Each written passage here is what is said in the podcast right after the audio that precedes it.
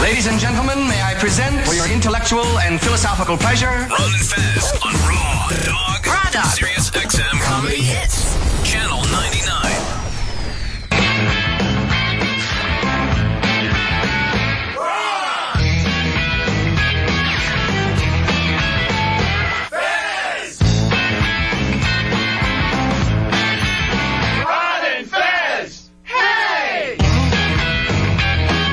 Uh,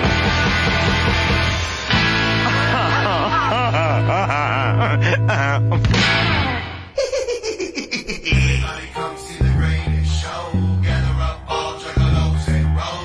Everybody come see the greatest show. Gather up all juggalos and roll.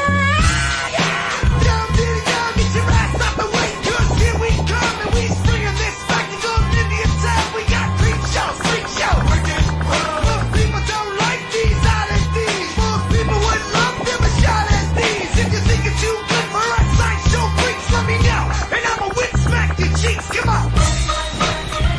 Oh, buddies, it's the Ron and Fez show, 866 Ron Zero Fez, 866 Ron Zero Fez. Uh, coming up in about an hour, uh, we're going to do Unmasked. A live audience will be here, and we'll be talking to Mr. BJ Novak. Uh, you know him from The Office, but uh, he's just written a book of short stories, stories and other stories, called One More Thing. BJ Novak is a writer, and this is hardcover. He's written a hardcover book. So that's going to be a lot of fun and exciting. Um, if you ever want to come in and see us do Unmasked, the next one we do is going to be February 11th with Henry Winkler. The Fonz is going to be here talking happy days and more, head on over to the iBank for that.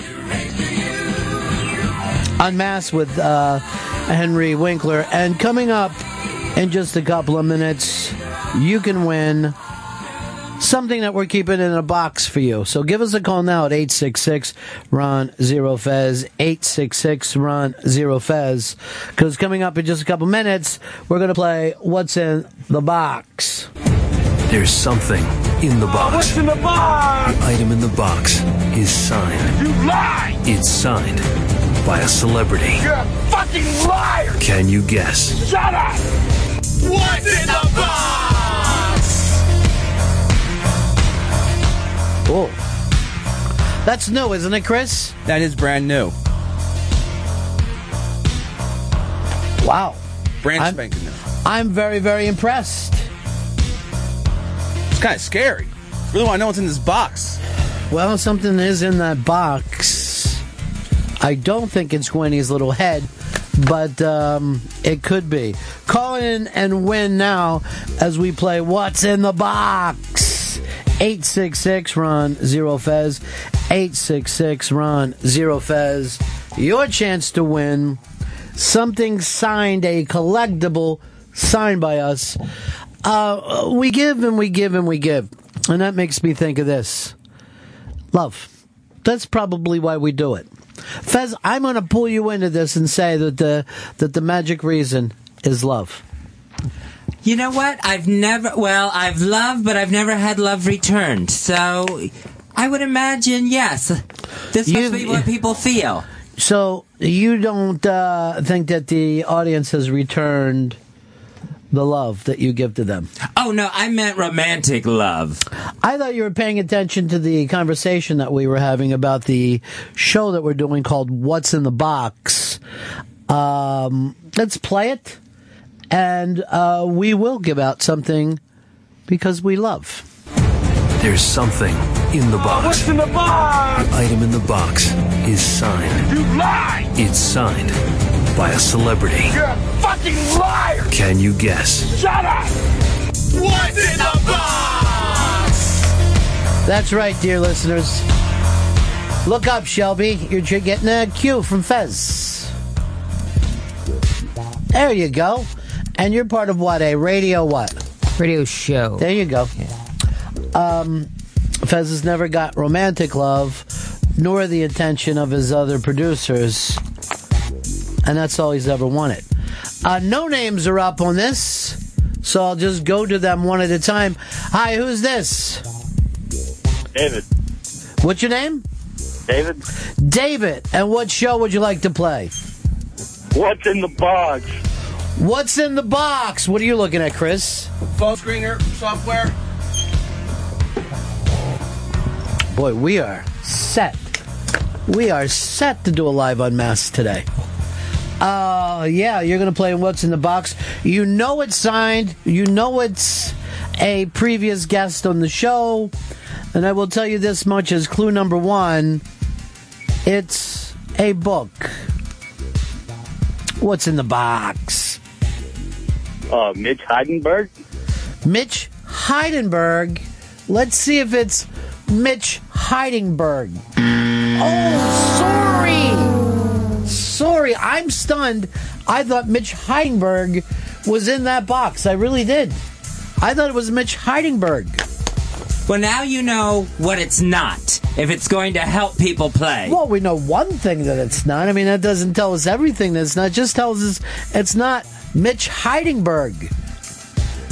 Uh, let's go back to playing America's favorite game show. And it does look like we're having phone problems in the other room. So I'm going to take this uh, more or less unscreened. Sir, what is your name? Nick? Mick? Mick, what game do you want to play? What's in the box? What's in the box? What's in the box? box? Who's in the box? Uh, Mick, I will tell you this much. It is a book signed by a comedian. Uh, Okay. Is it Bossy Pants Tina Fey? Bossy Pants, Tina Fey. That's a great one. Uh, is it Tina Fey's book, Bossy Pants? Oh, sorry. Sorry. Well, we know now it's not Bossy Pants or Mitch Heidenberg. 866 Ron Zero Fez. 866 Ron Zero Fez. Continuing to do these unscreened. Uh, hi, who's this? This is Bill from New Hampshire. Bill from New Hampshire, what game do you want to play? What's in the box? What's in the box? What's in the box? Uh, what's in the box? Shelby, how come you won't do a what's in the box with us? Play is playing the drop right after. No, all right. not necessarily. You're going to be ready next time? Yeah. Yeah, all right. You, you know, look to Fez, right? When the show's on, that way you can see him. He's never been loved back. He's given love, but he's never been loved back. You tell the person you loved them, Fez? No, I never told any of them that I love them. That might be why. That might be why. Were they real? Um, Bill, Yes. it's a book uh, by a comedian, and it's all essays. A book by a comedian, and it's all essays. I am going to have to say that I don't know the title, and it's a Jeff Garland book. Jeff Garland's book, but you don't know the title. Let's see if that's it. It's not Jeff Garland and his untitled works. Guess what? Our uh, software is working, and we're going to find out exactly who people are because these are screen calls. God damn it! Here's Missy in Atlanta. Hi, Missy. Hi, what's in the box? What's in the box? What's in the box? What's in the box? What's in the box? Don't do it anymore, Shelby. Your thing just sounded too much like you yelling it. I want somebody directly in character, you know? Just try it one more time. What's in the Uh, box? no, that doesn't sound that way. It sounds like, yeah, yeah, yeah. It sounds like you're doing a read, but you're not in character completely. And that's what we're looking for. I mean, you gotta, if you need something to go, you want pain to go on that you can adapt to? Sure. Fez is loved, but he's never been loved. You know, that's what I use. You know what I mean? What that must be, the kind of pain. And then when I give him what's in the box, it's just blood curdling. Uh, Missy, Yes. you know it's a book by a comedian, essays. Here's clue number four zombie. Oh boy. Uh, Jim Norton. Jim Norton. And what I don't know the book? name of his book, though. I don't know the name of his book. I Uh, suck. the unnamed Jim Norton book. Zombie was a dead giveaway for that, I guess. Fez, is that correct? Oh, sorry. Sorry. I'd read Jimmy's zombie book. Fez did an impression of me for Jim yesterday, and I had to ask him who he was doing. What it sound like? Go ahead, Fez. Go ahead and do it. I don't remember what it was. Oh, too bad. Too bad, because it was a lot of fun. But you jumped right in. You went in both feet. Never say no. Uh, Adam in North Carolina, what game do you want to play? What's in the box? What's in the box? What's in the box? What's in the fucking box? Wow, that was good that time. You fucking nailed What it. we do? Um, you want the clues, uh, Adam? I don't need the clues. It's Jimmy Norton. Happy endings. Jimmy Norton, Happy Endings, and he got that from book, comedians, essay, and zombie. Give him the big happy sound, Fez. Oh! Sorry, you should have taken the next clue. 866 Ron Zero Fez. By the way, was there anything in Happy Endings? I read it about zombies and I don't recall. I don't think there was a chapter uh, with anything about zombies. See, it's think that has me thrown off. As soon as we know, let's jump into it. Let's get it.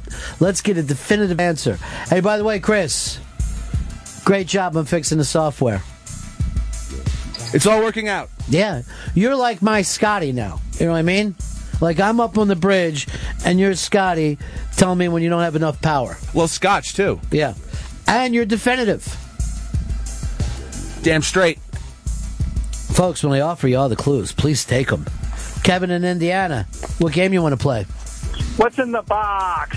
Oh, that was pretty lame. I'm not even gonna let you play, Kevin. I'm gonna give you one more chance. What's in the box? That's on the bubble. I'm gonna let you go in, but you, you, ju- that was almost a Shelby thing. Uh, you need your clues, Kevin. No, I got it. I got it all figured out. All right, go ahead. It's Patton Oswald's book. And the name of the book? Oh man, don't make don't make me name the book. I just know who who, who the comedian was. Chris, is there any way we can send him a half a book since he was half correct? Hell no. Okay. Maybe there's a diary he can fill out himself. I mean, just just chop a book in half and send it to him. That ruins it for everyone. You know, this BJ uh, Novak has written a book. I'm going to be talking to him in about 45 minutes. And this one, hardcover, Nice. just like a school book. Hardcover. You don't want to be one, uh, one of those guys writing paperback books. Never. Although I've always wanted to be a paperback writer based on the Beatles song. Right. Maybe we can get together and harmonize later. I love that. Yeah, me too. Now that you're off the What's on My Box screaming team. Um, Um, Sharon in Texas, what game do you want to play? What's in the box? What's in the box? What's in the box? Saw you with the box. What was in the box? I like the way Fez does it because I think he goes back to that place where he's loved and never gotten love back. Sharon, you want your clues? Um, is it uh, Jim Norton? Is it Jim Norton? This is the third time people have just thought that they could give the name Jim Norton and win and not take the clues. Let's see if it finally works, Fez. Dude, I, honestly, I've heard, th- uh, you know, three times a charm, so I thought it was finally actually going to be Jim Norton. Too bad. Too bad. Sean in Pittsburgh, what game do you want to play? What's in the box? What's in the box? What's in the box? Uh, what's in the box? Uh, would you like your clues? You know, I think I know it, but go ahead and give them to me if you don't mind. book, comedian, essays, zombie, and the next clue is spaceship. Uh, Jim, no, I'm just kidding. Patton Oswald, zombies, spaceship, apocalypse, wasteland. Was it? I read Oh, it too. Chris, I is fucking read that it. Hold on. is that? Could we accept that he had an extra word in it? Extra word means extra wrong. Oh, come on. I'm sorry, It's not what's in the box. you just can't go throwing in another word. Bullshit. It's And not this a is the gameplay. definitive phrase here, right? Yes. Too bad. I've never seen so many people stink so bad at playing What's in the Box. Maybe it should be a woman's head. Um, Jason, Panic in Detroit. How you doing, my friend? Oh, Ron says, Pep, I love you guys so much. I'm a huge Fat Oswald fan, and I love Zombie Spaceship Wasteland because I want to play. What's in the box? He's got it all. He's got it all. I don't know whether we ever do caller of the day, but it definitely should be Jason from Panic in Detroit. It's the Motor City, you know. He made them all proud today. Made America proud, just like Bob Dylan. When Bob Dylan was talking about Detroit. This is a fun show with everybody's just jumping in like this together. It's a fun crew. All right, 866 Ron Zero Fez. 866 Ron Zero Fez. Coming up in just a little bit. Uh, we'll be on mass with BJ Novak. We've got a prize to give out from yesterday. What was that prize, Fez? That prize uh, yesterday. Do you know it, uh, Shelby? The prize yesterday was Pat Summerall's book. Pat Summerall signed, and let's face it, you're not going to run into another Pat Summerall. He's passed away. We did better headlines yesterday. Give me the winner's name. The winner of the Pat Summerall book, Johnny West. Johnny West.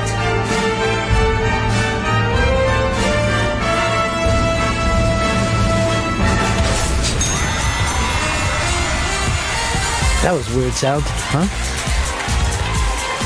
Big winner. Yeah, I don't know if I consider that the big winner sound. Johnny West.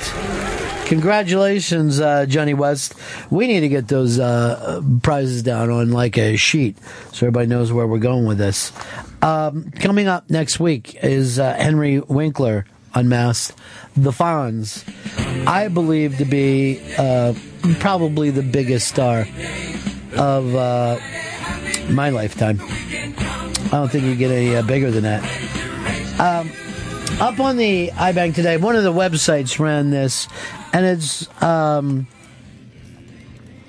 it's one of those things that I don't think first world people ever get tired of talking about, and it's cake versus pie. I've been in this discussion many, many times. You got pie people, you got cake people. Now, yeah, if you, I think if you talk to most people, they're going to say, "Yeah, I like cake, and I like pie," but like children, you need to pick which one you prefer. And that will tell you anything about the person, in my opinion. Chris Stanley, are you a cake guy or a pie guy? Cake all day, every day. Soft, delicious cake. Of course he is. How's that supposed to mean? You say, of course he is, as if that was a you know racial put down. Well, pa- cake, I mean, it's uh, it's for the lower, lower stock, I'd say. You gotta go with pie every time. Well, I don't think you go with anything every time, but why would you say lower class people are cake eaters? It's just, it's cheap. It's, uh, they just have like the same really varieties.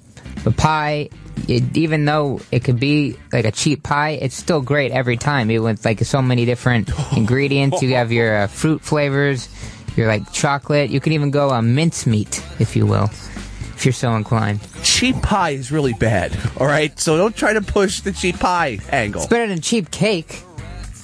Give me a Oh, yo What would you What would you say cheap cake was?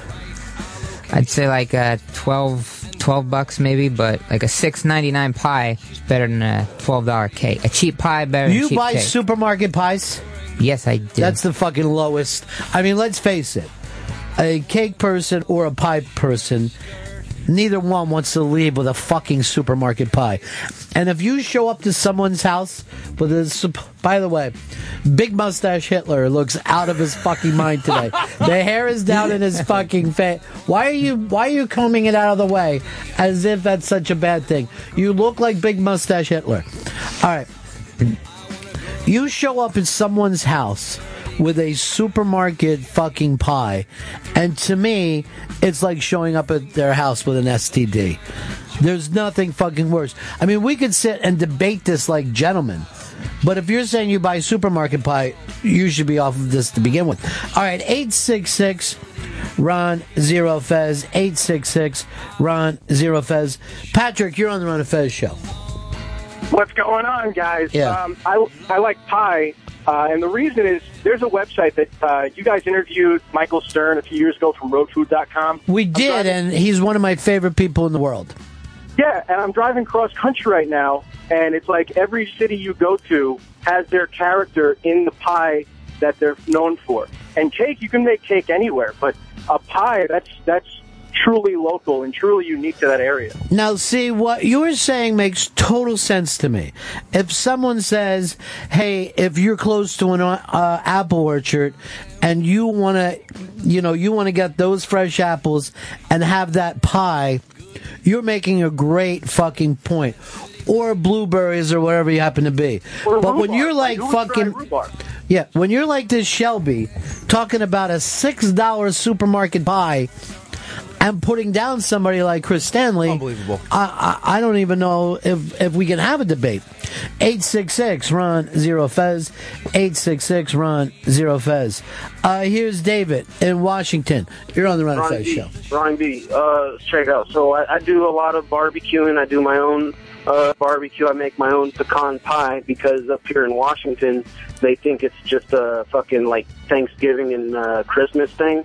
So I had to learn how to make my own pie, which is now uh, pretty fucking good. And you're right on the money as far as people bringing supermarket shit over. I, I host a lot of uh, like uh, UFC events and stuff and do barbecues, and I stopped having the people bring stuff over because basically, Ronnie, white people can't be trusted. They will bring fucking uh, three six dollar pies to my house, and it's fucking garbage. Look, uh, there was a guy that used to come to my house who would bring a box ice cream cake that was fucking. Uh, what do you call it? Flavors in it, like it was just like the Neapolitan? flavoring came from some kind of chemical that that they squirted in. And finally, I had to say to him, "You're not coming over for these events. I'm not sitting there buying a sixty dollar fucking pay per view while you come in with an eight dollar fucking ice cream cake." What kind of ungrateful freak would do that? It was me. Disgusting. Oh, uh, and that that frustrated me to no end. Now, um, by the way, somebody just wrote in. Where is this? What is this website? Michael Stern is talking about. It's called RoadFood.com. If you like the kind of stuff that we put up on the iBang uh, with the Jersey food, roadfood.com does that all over the country i've used i use that all the time when i'm in the uh, new england area and i find all kinds of fantastic stuff all right here's another thing i want to say about you pie people the problem with pie is the best that you can eat fruit is fresh so a bowl of fruit that is fresh is better than any cooked fruit. That's the problem with pie. You're making fruit worse than it is naturally. I think you're bringing out the flavors in it. You're absolutely not. You sound like a man who's never eaten fresh fruit in his life. If you're in the Caribbean and you eat a pineapple, it is a, a million times better than anything that you can get in the supermarket, and B, better than you can do cooking it in any possible way. So that's the biggest problem. Now, I know what you're going to say to me. What about jams and jellies? Good point. But you want a little bit of jam or a little bit of jelly on your toast. You don't want to eat big mouthfuls of jam and jelly, which is what you're fucking getting with most pies. It's like you're eating a fucking giant jar of jelly with some crust around it. Um, here's Patrick. Patrick in New Jersey. You're on the Run of Fez show. Hi, uh, first time listener, first time caller, long time listener. Um, I like cake and pie equally personally, but I'm not sure where Shelby's coming from saying that cake is for lower class people because, as far as I know, there's no high end pie market out there, whereas there's a huge boom for like wedding cakes, all that stuff. Like pu- people pay a lot of money for cake. Most of the time, if you go to a really nice fucking restaurant, you're more likely to find pastry over like a slice of pie. Now, I'm saying that to a person that I know. For you, Acme is about as big as you've fucking ever eaten in your life. Um, but you you threw off your argument with six dollar pies. But you'd pay like two hundred dollars for that expensive cake. But is it really that much better than a pie? You're like spending that much money. So what you're saying is not that much better. Cake is not that much better than a pie. I think you're making a great uh, case for the cake eaters, and I think you'd make the world's worst lawyer. But how much? Your Honor, he's guilty, yeah, but not hundred percent guilty, or as guilty as some people. Is this a mistrial? Phil, Phil in Boston, you're on the Run of Fez show. Tort reform. Ron, Ron, I want to come at this from a whole different angle. Okay. Please do. in in life, we've seen people's faces being pushed into pies and cakes. Yeah. Now, any animal clown can push your a face into a pie, but at a nice, classy wedding, we're going to see a little cake pushed in a face. I'd like to take that into consideration here. Um, I think that you're taking us off from where we need to be. Here's Anthony in Canada. Please get us back on track, Anthony. Uh, Are we considering cheesecakes in this? Yeah, we can put cheesecake into the mix. And I would go cake all the way. Okay. Yeah, a cheesecake is a cake. See, here's the thing that I'm saying about cake fruit is better fresh. But you don't want to just sit there and eat wheat. You have to fucking work on it, i.e., make it into a cake. It goes to show where the excitement level of cake is. Cake does not exist in nature. And if you look at pie, you could most of the time say, who ruined the fucking blueberries? Now, blueberries, as you know, are not a are not a standalone not a standalone fruit. You need kiwi or something. Come back. Um, here's Melvin in Virginia. Melvin, you're on the Run of Fez show. Hi, how y'all doing? Yeah. I I, I agree with uh, both callers on the respect, but I I like the one caller. I hold a lot of events. I pay the big I pay big money for the pay per views, and I barbecue and everything. Good. I like both I like both cake and pie, but I was raised by my grandma. If it ain't homemade, it's bullshit. I gotta agree with you there. If you, and- and le- I mean, you can. Fez came to my house the other day, and he had beard papas cream puffs, uh, which probably fall closer into cake than they do into pie, and he was a big hit for it. Although the next day everybody woke up realizing they ate too many cream puffs after a lo- large night of eating, but he's out of his. Let me go get the cheapest, easiest thing that I can get. He's moved on. He's a human being now. Um, you can't show up like Shelby thinking at a fucking six dollar cake. I found this at the bodega. I'm you not guys like saying it? that I'd bring a six dollar pie every time. You, you I'm do. saying that you fucking do. And let me the just say cheap- this: I want to open up a pie shop called "Who Ruined the Blueberries," and just put it out there. Um, eight six six Ron zero Fez, eight six six Ron zero Fez. Cake versus pie. It's up on the iBang right now. I believe pie is reading uh, leading us. By the way, uh, Liz sets fire. Very disappointed that Chris Stanley no- doesn't jump over, jump into the uh, who's in the box anymore. You're too busy working on production. I'm working those phones, working that prod. That's what I call it.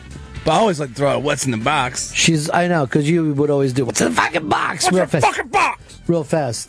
Um, actually, even leaving the movie that we were in and going into Silence of the Lamb. you were almost I'm like she a great big fat person, and we'd have to say, "Come on, dude." I fuck me.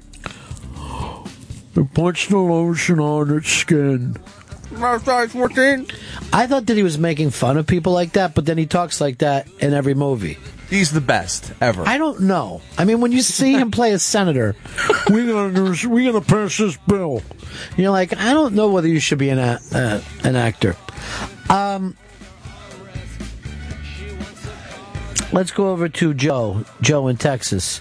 How you doing, buddy?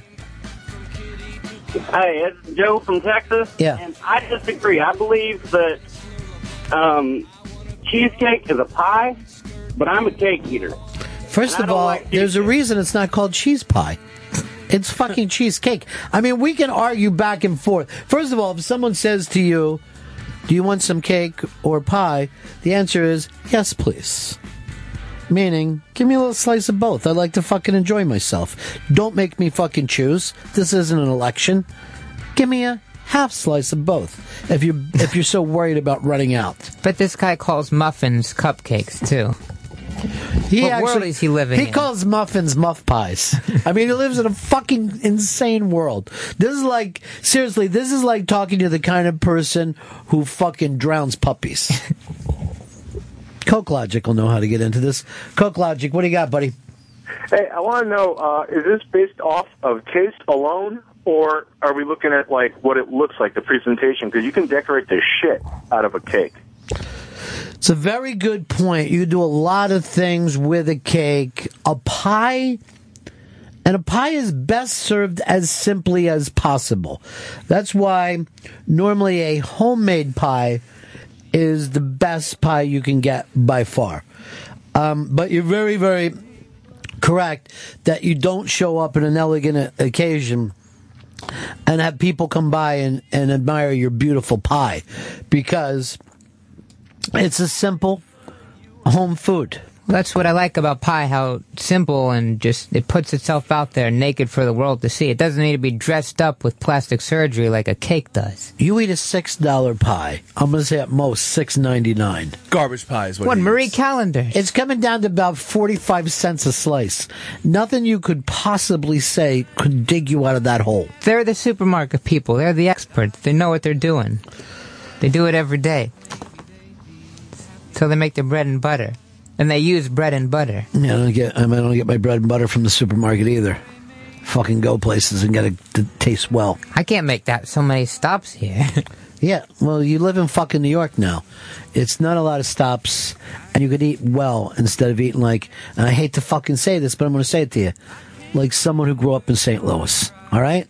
Like some fucking slack jawed St. Louis, uh oh, the Rams are leaving. Doesn't matter. We like talking about the Cardinals all the time anyway. We're the best. I hope you don't mean the football Cardinals because they fucking left you too and went to Phoenix, where a Cardinal will die from the heat. I got to go into break here. I don't have a lot of time for this. I'm going to take one more. Here's Robin Philly. Robin Philly, cake or pie? Hey, what's going on? I just want to say the cake is a lie, and Shelby needs to take his fucking white trash six dollar pies and keep them in the trailer park barbecues where they belong. You know what? Not only am I going to make you the last call on this, I'm sending you into the big ass prize closet because you have summed this up perfectly. You can like cake, you can like pie, but you definitely have to hate Shelby. It's been the case my whole life. Uh, Chris, I'm trying to fucking do this. Where are my interns? Oh, they're s- helping set up for the live on masks that's about to go down in a half hour. And then who screens my phone calls? Um, no one. Then you're a fuck up, and you run a fucked up ship. And I'm going to spend the next half hour doing on screen phone calls. Oh Jesus. And I hope they turn this place into a goddamn shitbox. I really do. I hope they fucking. I hope they're so awful and disgusting and weird. And then I'm going to pin that on you. Well, you'll, the, hopefully the BJ Novak unmasked. Yeah, I understand, but I still need more people. I need screening phone calls, and I need interns to go down there. You didn't leave my little Dominican intern by herself, right? No, I'm going down with her. Going down there with her. Right Oh. now. No, walking down to the fishbowl with Nerys. I did see her talking to uh, Who Kid. I had to drag her away from him. Good idea. I was like, Who Kid, do- this isn't for you. This isn't for you. And but oddly, that's exactly who it's for. if you think about it, I mean, in nature, you know, if we were doing a nature film. All right, we fucked up. Unscreened phone calls coming up. Thank you for calling the Ron and Fez Show. No one is currently available to screen your call. Please hold, and Ron and Fez will be right with you. Please stand by for your unscreened calls. We're right back. Ron and Fez. And now, ladies and gentlemen, Ron and Fez on Raw Dog Serious XM Comedy Hits Channel 99. Hello? The Ron and Fez Show. The best callers in radio. 866 Ron Zero Fez. And by the way, that will be an unscreened call today. Yes, it's unscreened phone day on the Ron and Fez show. Ron and Fez show unscreened calls. Hey, is there a way you guys can play some George Carlin? Ron and Fez show unscreened calls. Buy Bitcoin. Ron and Fez show unscreened calls. I'm on. I'm on. Mom, I'm on. Ron and Fez show unscreened calls. My dad used to spread his ass cheeks and ask me if his asshole moved when he farted. Unscreened phone calls. Ron and Fez. Ronald Fez Show. What's your name? Where you from? Ron and Fez show unscreened phone calls. I told you three times already, the law's on my side. I play cards with J.D. Sheldon, the chief of police. You kiss my ass, you son of a bitch. Unscreened phone call. Ron and Fez. Unscreen calls more like unclean balls. I'll hang up and listen. Very difficult to do this. Unscreened phone call. Ron and Fez. One time for Christmas, my friend got me a framed pack of matches, so I gave him a three-year-long awkward silence. We really do need a screener. It's literally our lives summed up so easy. I haven't made eye contact with him since. Ron and Fez on Raw Dog Serious XM Comedy Hits. Channel 99.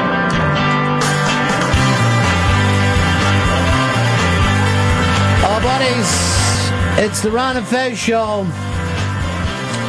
Taking your on-screen phone calls because Chris Stanley can't keep his interns in the studio.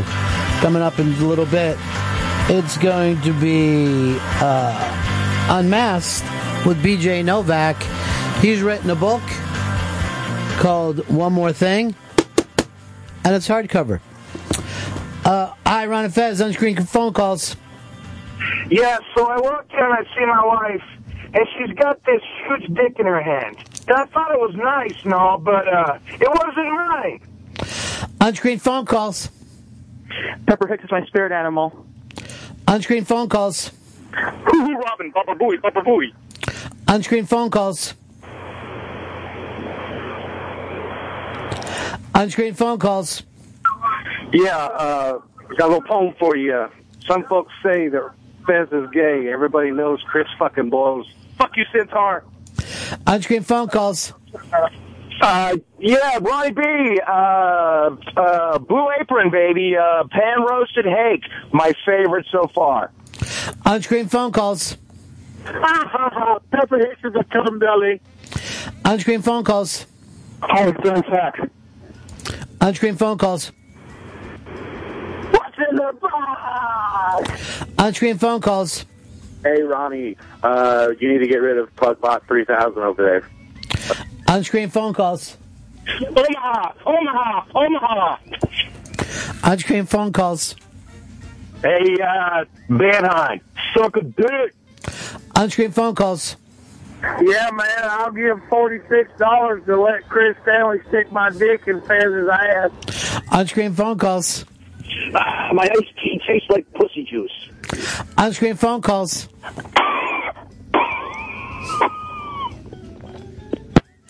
On-screen phone calls. Wait, what? Would you say you're about a size 14? On-screen phone calls. And then once he spit on it, it went right in. Hi, Daddy.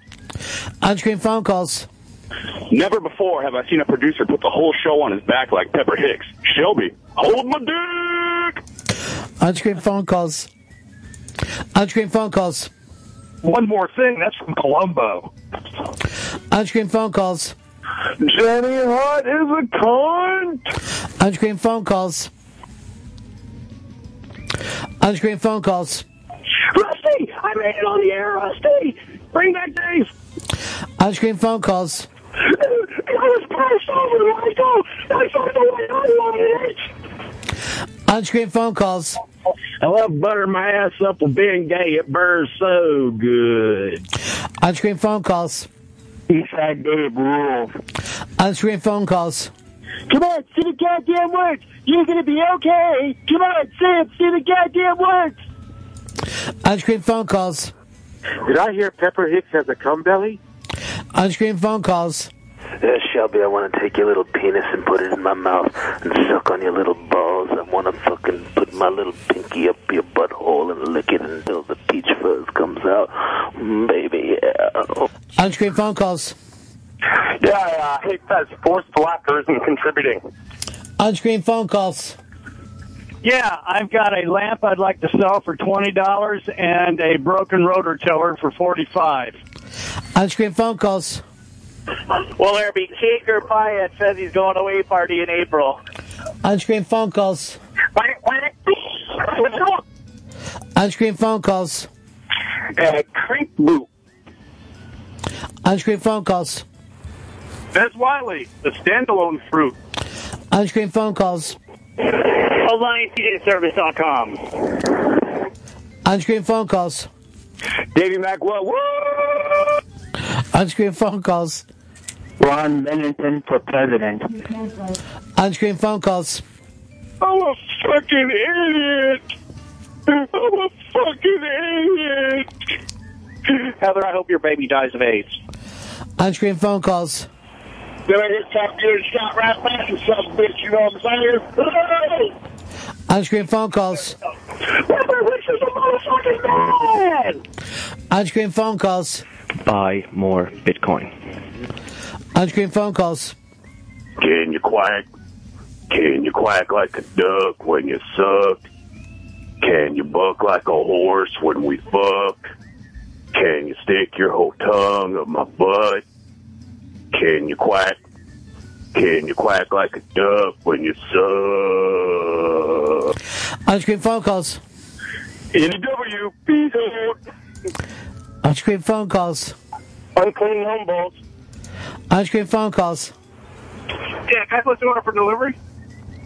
On screen phone calls. On screen phone calls.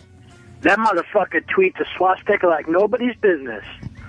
On screen phone calls.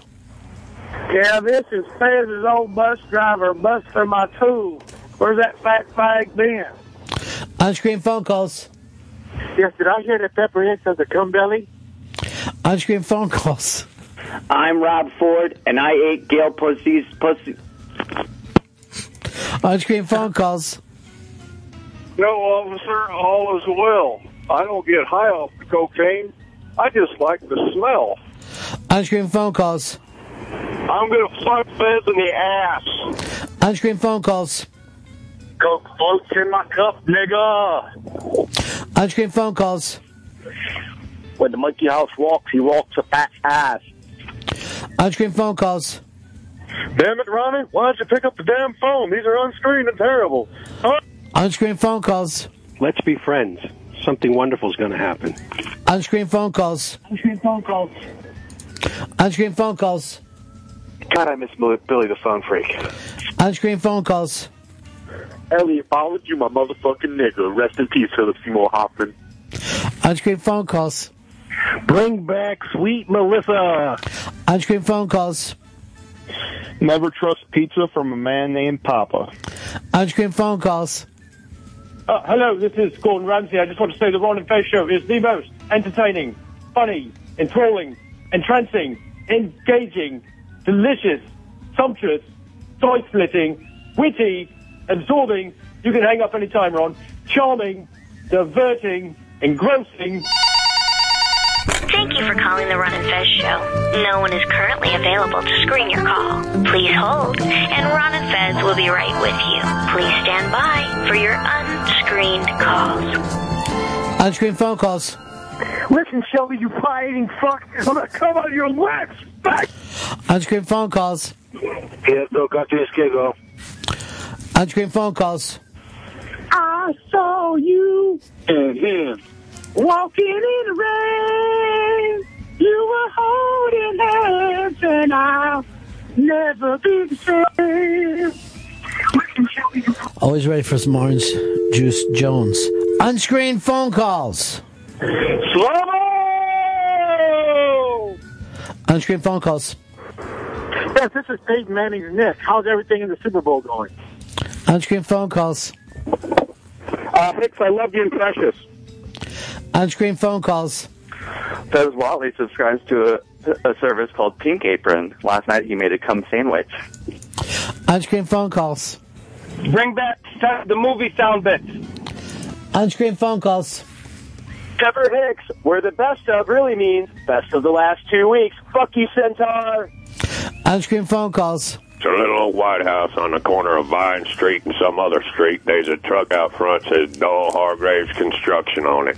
I'll be sitting here waiting on you. hmm On-screen phone calls.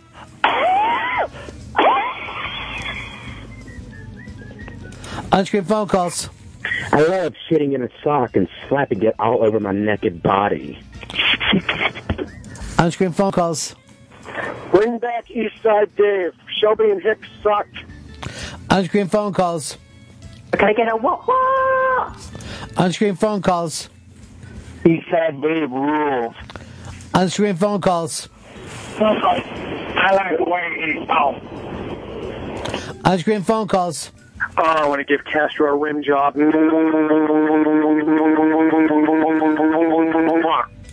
On-screen phone calls.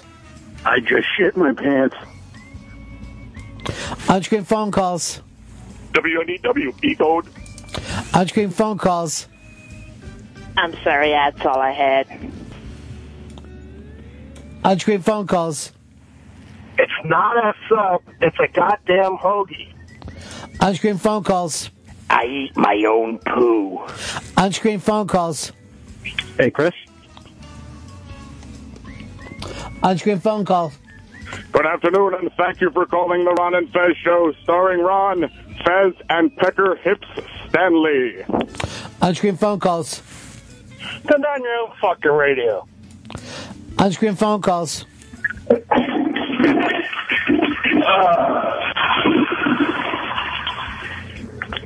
On-screen phone calls.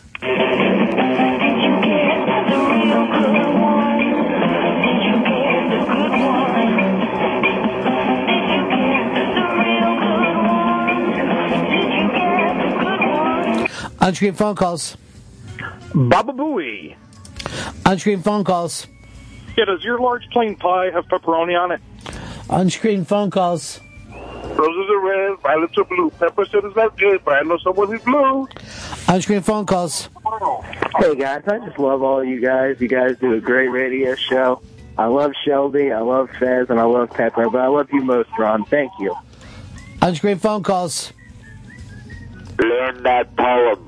Learn that poem. On-screen phone calls. Call phone unscreened. Sorry. On-screen phone calls.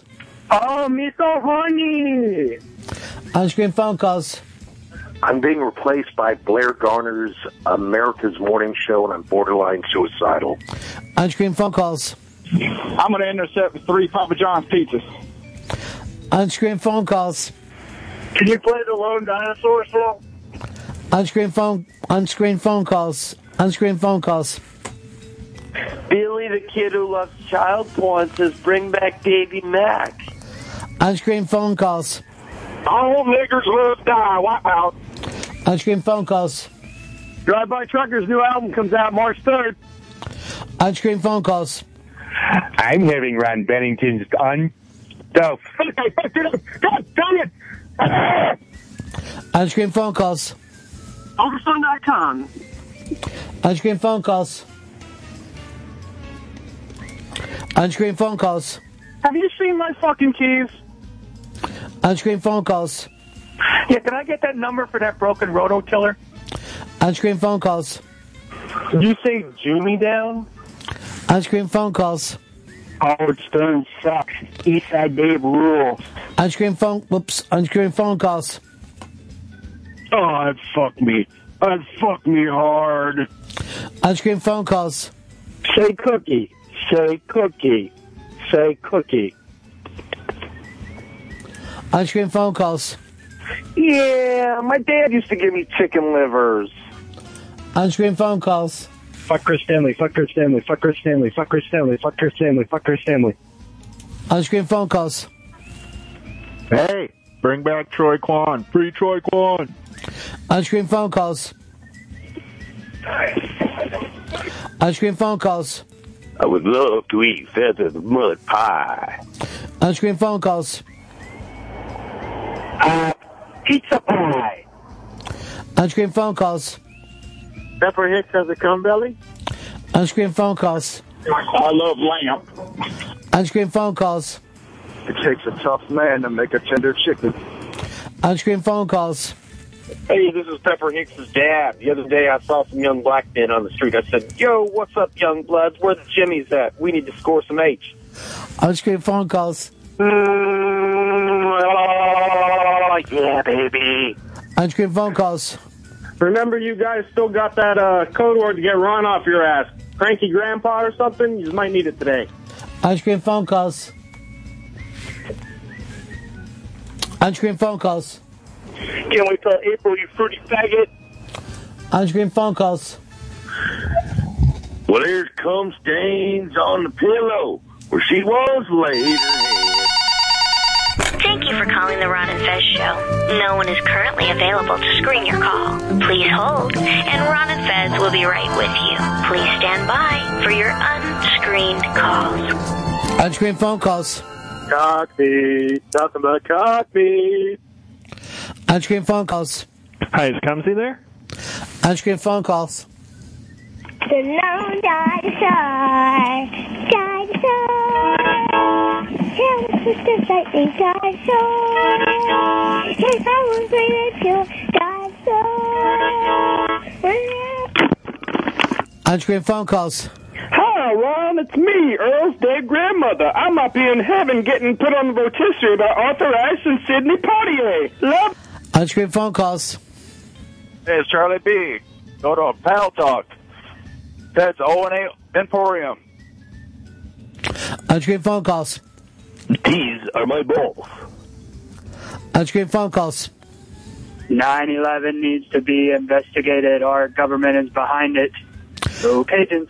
Unscreen phone calls. Let's all get look at the mouth fuck. Unscreen phone calls.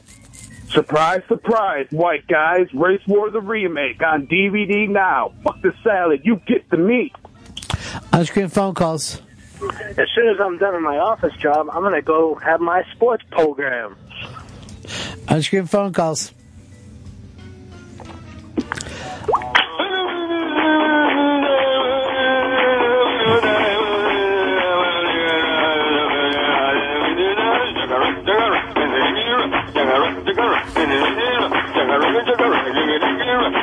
Unscreen phone calls. Hashtag Pepper Hicks cum belly. Unscreen phone calls. Hi, can I place an order for delivery? Unscreen phone calls. What, you want the moon? Let me just throw a lasso around it and bring it right out here for you. Unscreen phone calls. Unscreen phone calls. Unscreen phone calls. Katie said you disappeared for a couple days and didn't know it. Did you? Unscreen phone calls. Yes, I have Kick Messenger. It is Richard Diamond, and I would love to have pictures of tits sent to me. Unscreen phone calls. Hey, phone calls, put up the screen or something. You're going to get flies in the house. Double guns, baby, double guns. Unscreen phone calls. I miss Sheepy. Unscreen phone calls. Whoa, whoa, whoa there, Ronnie B. This thing's lively. Fuck! Unscreen phone calls. Unscreen phone calls. It takes a tall turkey to weigh a ton. Unscreen phone calls. The desert inn has heart. Unscreen phone calls. Howard Stern sucks. Unscreen phone calls. Excuse me. Staples, no! Unscreen phone calls. Bring me back my flare fish. Bring me that fish. Unscreen phone calls. The lone dinosaur, his tail was swift as lightning dinosaur. Whenever there was trouble, he'd be there to fight the carnivore. Unscreen phone calls. Ron, NickBastileRadio.com. uh, Miss- What? I'll, oh, if you need to say something to me, always say it in his ear, and then he'll pass it on. He hasn't been doing that. I gave him a message He wouldn't. He wouldn't say. Why do you want me to break now? because Mr. Novak is in the green room. Okay. Uh, we'll be right back with Unmasked. It is the Ron and Fez show. That was unscreen phone calls. When we get back, it's the Ron and Fez show Unmasked with BJ Novak.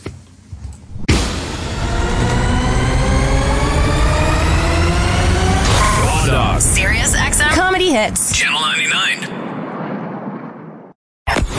From the Sirius XM studios in New York City, this is Sirius XM's Unmasked with actor, comedian, screenwriter, director, and now author, BJ Novak. BJ is perhaps best known for playing Ryan Howard on The Office. Anybody can be Prince Charming one day a year with the dinner and the flowers and all that. But you know what impresses me? When a guy can do that no days a year. Yeah, I'm not a temp anymore. I got Jim's uh, old job, which means at my 10 year high school reunion, it will not say Ryan Howard is a temp. It will say Ryan Howard is a junior sales associate at a mid range paper supply firm. That'll show him. He's also worked with Quentin Tarantino in Inglorious Bastards. The German's nickname for me is the little man. And as if to make my point, I'm a little surprised how tall you were in real life. When you're a little fellow, but not circus midget little. And he's just released his first book, One More Thing Stories and Other Stories. Here's your special guest, BJ Novak. And now, here's the host of Unmasked, Ron Bennington.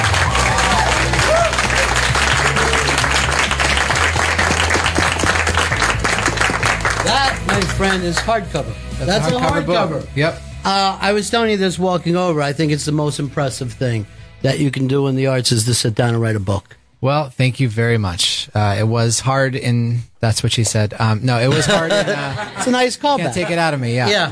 Uh, that's what she said. Uh, it. Uh, it it was it was difficult, but uh, in the best way. It was it was the kind of thing that you got obsessed about, or I got obsessed about doing it, and so it felt like scratching an itch constantly. Well, we always have this idea of a guy sitting there drinking scotch, smoking cigarettes next to a cabin. Is it anything at all? Is it that romantic or is it? Every now and then, yeah. Yeah. Yeah. uh, Every now and then it is. Yeah. Um, I drank more scotch before I wrote the book, so um, I can't say I did it for the scotch, and I don't smoke. But there is every now and then you feel um, you feel glamorous, sort of Sure. editing something in a cafe or traveling abroad and writing in your hotel room. It- it's- Exactly, It's, that's- cool. It's right. part of why I wanted to do it. Yeah, it exa- that's exactly the way we picture it because now your friends look like hack TV writers. Yeah. You know what I mean? Bunch of fucking losers. Yeah. And there you are having lunch with Fran Lebowitz. Yeah. Both of you discussing how difficult it is. Uh, but that's the way I've always pictured it, you know? Yeah. Uh, the difference, I think, in writing a book is you're, uh, you know, in any other type of comedy, is you're dependent upon the timing of your reader. You know what I mean? You, you know, you, you don't necessarily have Steve Carell Yeah. reading this book. Right. It's anybody. It's just you and not even you. Right. It's your disembodied words. Yeah. Um, I tried really hard to get the feel of conversation in these stories. That's the tone I always wanted in my writing. So I would read the stories live to audiences about 100 at a time with a pen in my hand and see what worked and see what felt natural and really try to get my natural voice into these stories. most humor books for me, I think are fun to read out loud anyway. You know what I mean? Like Mm-hmm. if you're going to do like a Jack Handy thing, call the family in and then take the credit as if you somehow came up with this. Right. But it's always, it's much better than just reading to yourself. Yeah, I think um, I think a book that is meant to be read out loud um, is just naturally a more. It, it just feels more alive. hmm This was always the goal, uh, even when you were doing stand up and writing for TV. No, it didn't occur to me actually. I always uh, f- identified as a writer, but never as a writer of something like this. Never as a book writer. Mhm. Um, but as the office ended, I had so many ideas that I had accumulated that excited me as much as any others, but they weren't for Dwight. Right. They weren't for Creed, although just about anything could be for Creed. Yeah. um, they, you know, they were kind of more personal or, or, um, involved, uh, often, you know, very funny, but in a different way from the office. So I didn't know what to do with all these ideas and they became this book. Well, normally when we think about somebody who's been to LA, when they write a book, it's, you know, funny My life, stories. yeah. Yeah. And then all of a sudden, you know, Marty Scorsese walks in and you have a funny story about that. But not, this is straight fiction. This is all fiction. This is fiction, although some of the experiences of my life became the inspirations for fiction in a more abstract sense. Some, some of the celebrity, sort of the, um, the odd philosophical situation of being around celebrity and, Mhm. and feeling more special, but knowing you're not more special and seeing someone more famous and knowing they're not more special than you, but you kind of think they probably are. Right. Um, that feeling is something I wanted to to put into the minds of everyone who feels a version of that, um, whether they're very famous or a little famous or famous in their field or famous to their family. What what does that mean to be celebrated, and when do you deserve it, and when do you not? So some of the stories feature real people that I I hope it's okay with them. Um, Johnny Depp is in a story. Right. Justin Bieber is a character in, in a story about Chris Hansen, who has to go to one of his concerts Yeah. um, with his daughter, and he's afraid that everyone's staring at him, wondering who he's going to bust. Um, but you know that that was a story I wanted to tell about um, about selfishness versus you know he doesn't want to go to this concert, but his daughter doesn't understand that, and when do you just suck it up and do it? Um, that's what she said. It's I, I tried to put these experiences into these stories, so even if I felt them, um, they found their way into the work in a different way. Now, do you have to check in when you use a real life person? Does somebody have to call Tony Robbins and said, "There's a story here. Yeah. You may or may not like it." Yeah. Um, There's a story uh, in the book of- called W- Walking on Eggshells or When I Loved Tony Robbins.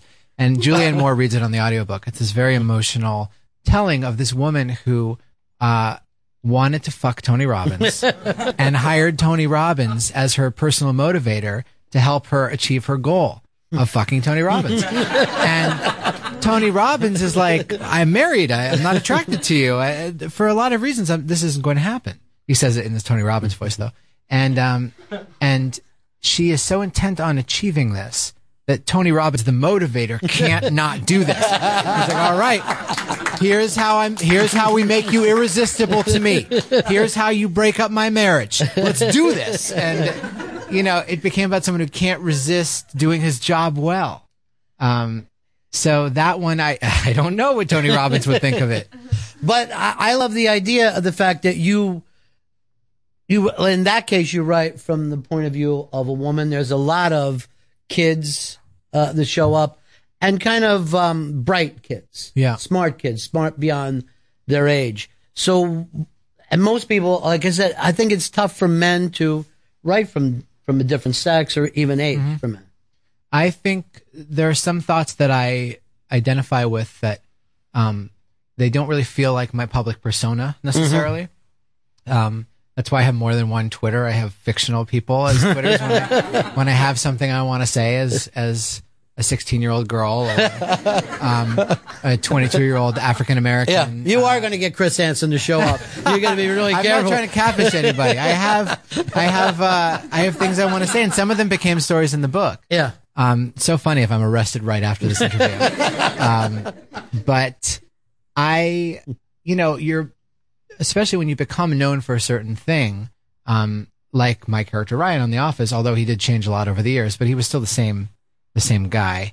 Um, you can get you can feel limited and fiction is a way to show all the corners of your mind that someone might not expect you to feel and sometimes it, it, it's a thought that kind of felt feminine i sort of thought like what is this wo- who is this woman who would long for a man like this and I, it was interesting to get into her head and the children you know i very vividly remember being a bright kid Yeah. who um considered that a burden because i was a troublemaker and i was always Right. being sent to the principal's office and they would always say you have so much potential you're so bright you have so much potential and it was never a compliment it No. was always so why are you fucking up right and it it sort of became something i was self-conscious about i didn't want to be smart i wanted to be cool Yeah. i wasn't cool um i wanted to be cool and so i think i also write from the perspective of a, a bright kid a lot because i have a lot of memories of that and not all happy memories kind of complicated memories of that Um, and this is about what age that that you started to notice being bright is I started getting in trouble when I was in first or second grade. Yeah. Sounds trouble like a kno- like sounds like I knocked somebody up. there was this girl in a Third situation. um, I, I was sent to the principal's office for like uh, you know rowdy. Yeah. He hate like making up songs and teaching them to everyone, and um, that was you know first second grade, so pretty young. Yeah. and that's when they'd say, "You're so bright. Why are you acting this way?" And but then you actually did end up doing well in school, right? I mean, you you I, went to I Harvard. did end up doing well in school, and I also continued to, you know, then I was the guy I'm punked. So my, trouble, Yeah, yeah. my troublemaker side stayed Yeah. alive. But did you ever fit in with the cool kids?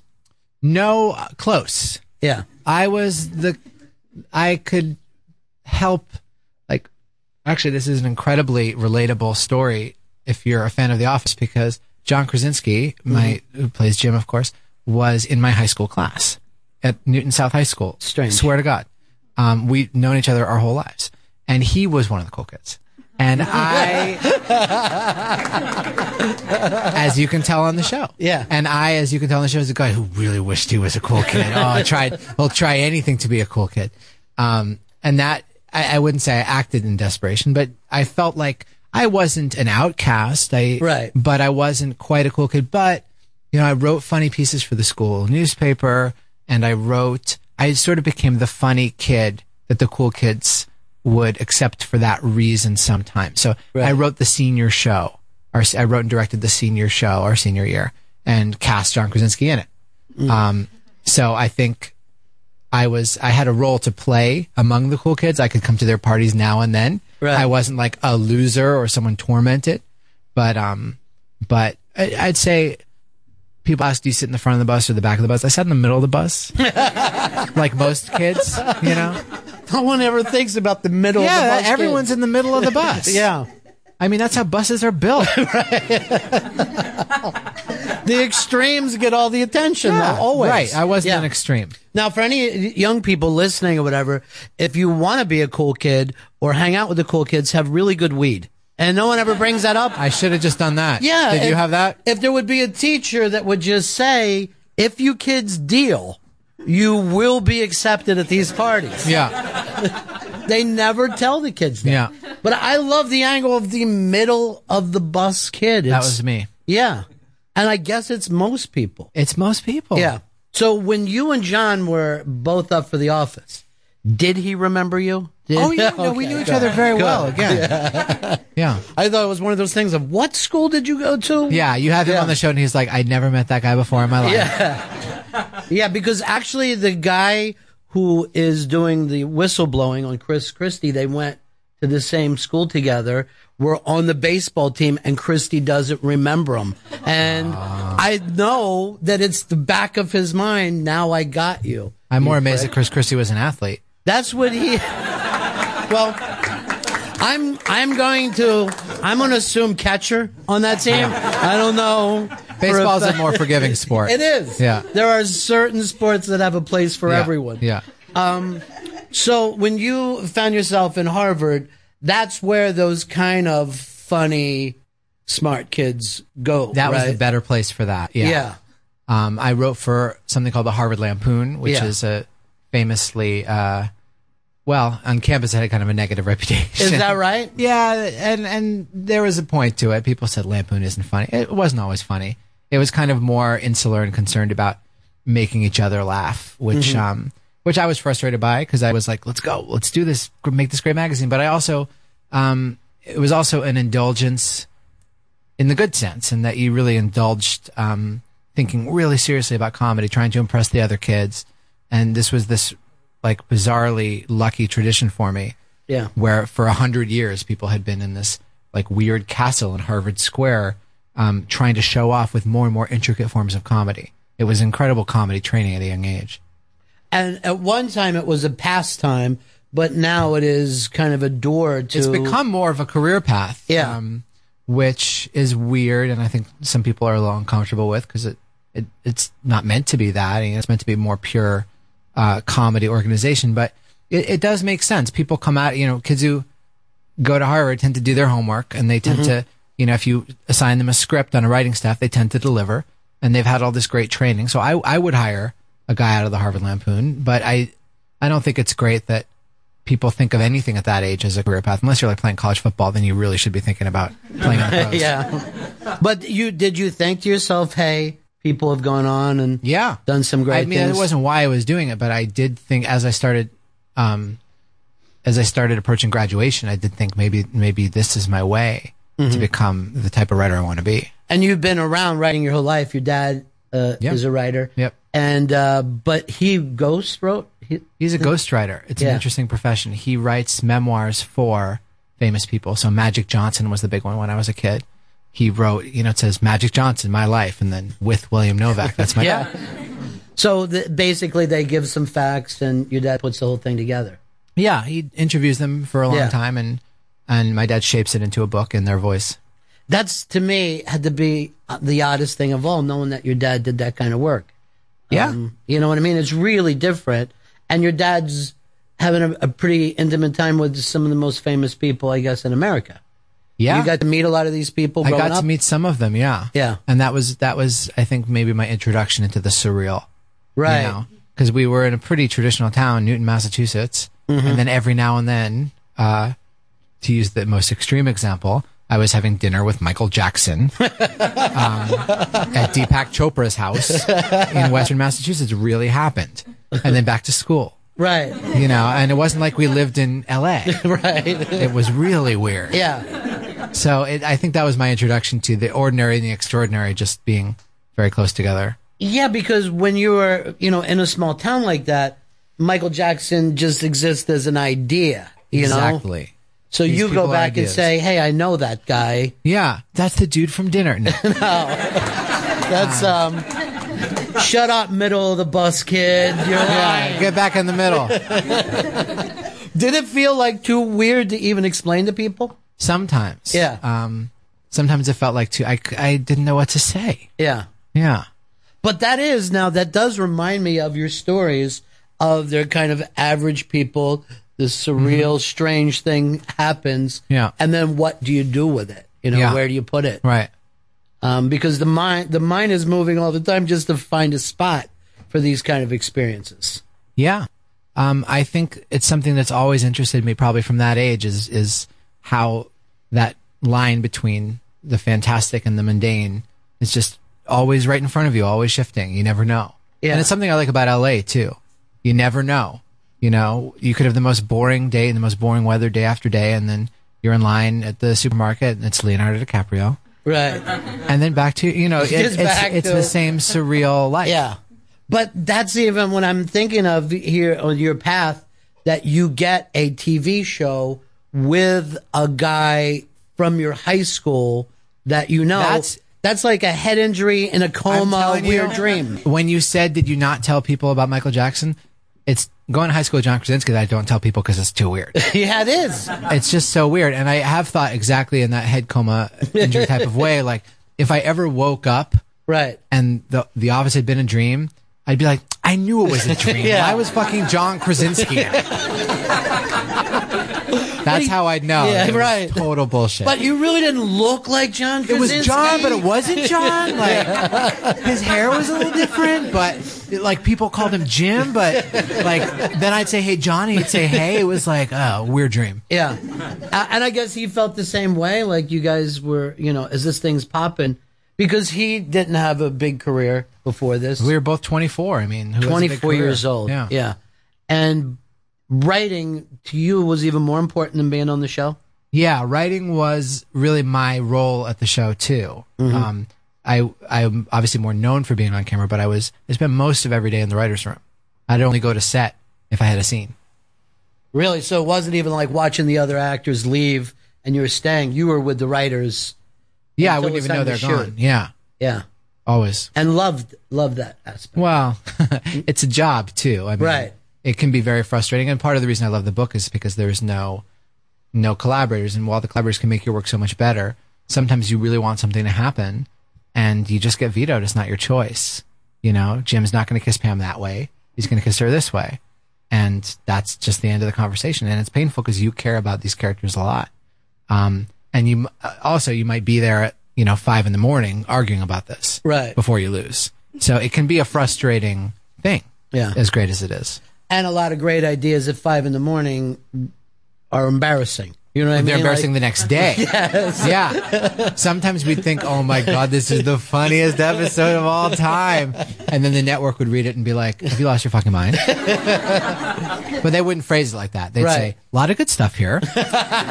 um, we almost wonder if you maybe lost your fucking mind around page one. Hmm. Everyone's polite. So, how many years The Office altogether? It was on for nine years. Nine years. Yeah. Nine years, which is incredible. That's like high school and college for someone who had to repeat a year in high school. and most of us did. Uh, and then you get to move to the back of the bus. You get a little bit bigger, and you're like, oh, sit yeah, back what's now. up, guys? Yeah, what's going on? Um, got some weed. No, not you kids though. You're all nice. You're nice ones.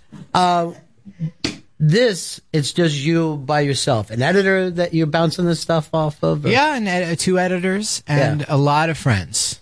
Mm-hmm. I I wrote a lot of stories that didn't make the book because I had friends vote on them, and Mm-hmm. the ones that really nobody liked, I took out, and I would read them as I told you in front of audiences, and I would take out the ones that didn't feel right. Uh, People weren't, no one booed, but I, I could I You could c- tell when right. something wasn't right.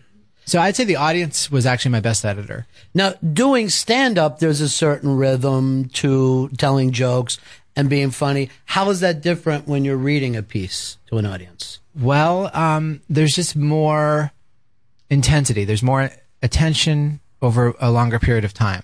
Mm-hmm. Mhm. So it's okay for something to pay off a page later. Whereas in stand up, I would never trust that. I would never go for two and a half minutes before a punchline. Sure, exactly. And you've got 50 or 60, I guess, different stories in here. There's a lot of stories. 64, yeah. 64. Uh, some of them much longer, some of them are very, very short. But so the pacing changes immediately. Yeah. And that's different. in I like stand-up. that. That was my Yeah. intention. Um, I wanted, and they actually, I think, can I see the book? I think they printed it. Um, yeah, with these jagged edge pages, which Mhm. I love because I wanted the book to feel literally jagged. Right. I wanted a short one and a long one and a crazy one and a and a grounded one and an emotional one and a, a silly one. I wanted it to feel jagged and, and always keeping on your toes and you're you ought to always have curiosity if you're reading it at night, like, well, what's one more? What's the next one? Right. And then it's also interesting sometimes is that you'll find out as a reader, you're reading in the last, you know, the cadence of the one before. So Right. you have to stop and Yeah. say, oh shit, there's a little bit Yeah. of sentimental here. Um, Right. Like, right. I gotta oh, go this back. is a 16 year old girl now. Which actually happens. One Yeah. of the pieces is about a girl who um, is obsessed with Kate Moss. She Mhm. wants, she stares at pictures of Kate Moss every day. Then she meets Kate Moss. Carrie Mulligan reads this in the audiobook brilliant, brilliantly. Um, she stares at pictures of Kate Moss every day for four hours. Then she sees Kate Moss. Kate Moss says, stare for longer. And you'll be Kate Moss. That's how I became Kate Moss. um, and she stares and she becomes Kate Moss, or so Yeah. she says. You know, that's a very abstract um, story, and to me, it's relatable. You know, how how can I be who I want to be? Um, but I put in the voice of this girl because it just I I don't know, it just was how I was inspired. But that one I think is right next to Wikipedia Brown, which is a parody of Encyclopedia Brown for the internet age. And I like that you never know, and you you do have to adjust, I think, Right. a little bit and, and reset. Why don't you read one of these for us? Would All you right. do that? I'd love to. Yeah. See what we got. Well, wait till you hear it. I can read it. Start with a really short one, and see uh, if that if that feels like enough or not. This is a really short one, one of the sort of sweet ones, breaking up a couple longer ones. This is called "The Man Who Posted Pictures of Everything He Ate." Once there was a man who posted pictures online of most of the things he ate. He put up pictures of most of his meals and some of his snacks with little captions. Yum. I made this myself. Hits the spot. Salty. I'm going to regret this tomorrow. Yum. And plenty of times, most of the time, he simply let the pictures speak for themselves. The 16, then 15, then 16, then 14 people who followed him made fun of him for it mercilessly. Why do you post pics of your food? We don't give a what you ate. The more they teased him, the more he did it. And the more he did it, the more they teased him. Why do you always post pictures of your food? He did it because it made him feel like he was eating his meals with more people. It was the same reason he liked the teasing. That's a little abstract and sweet.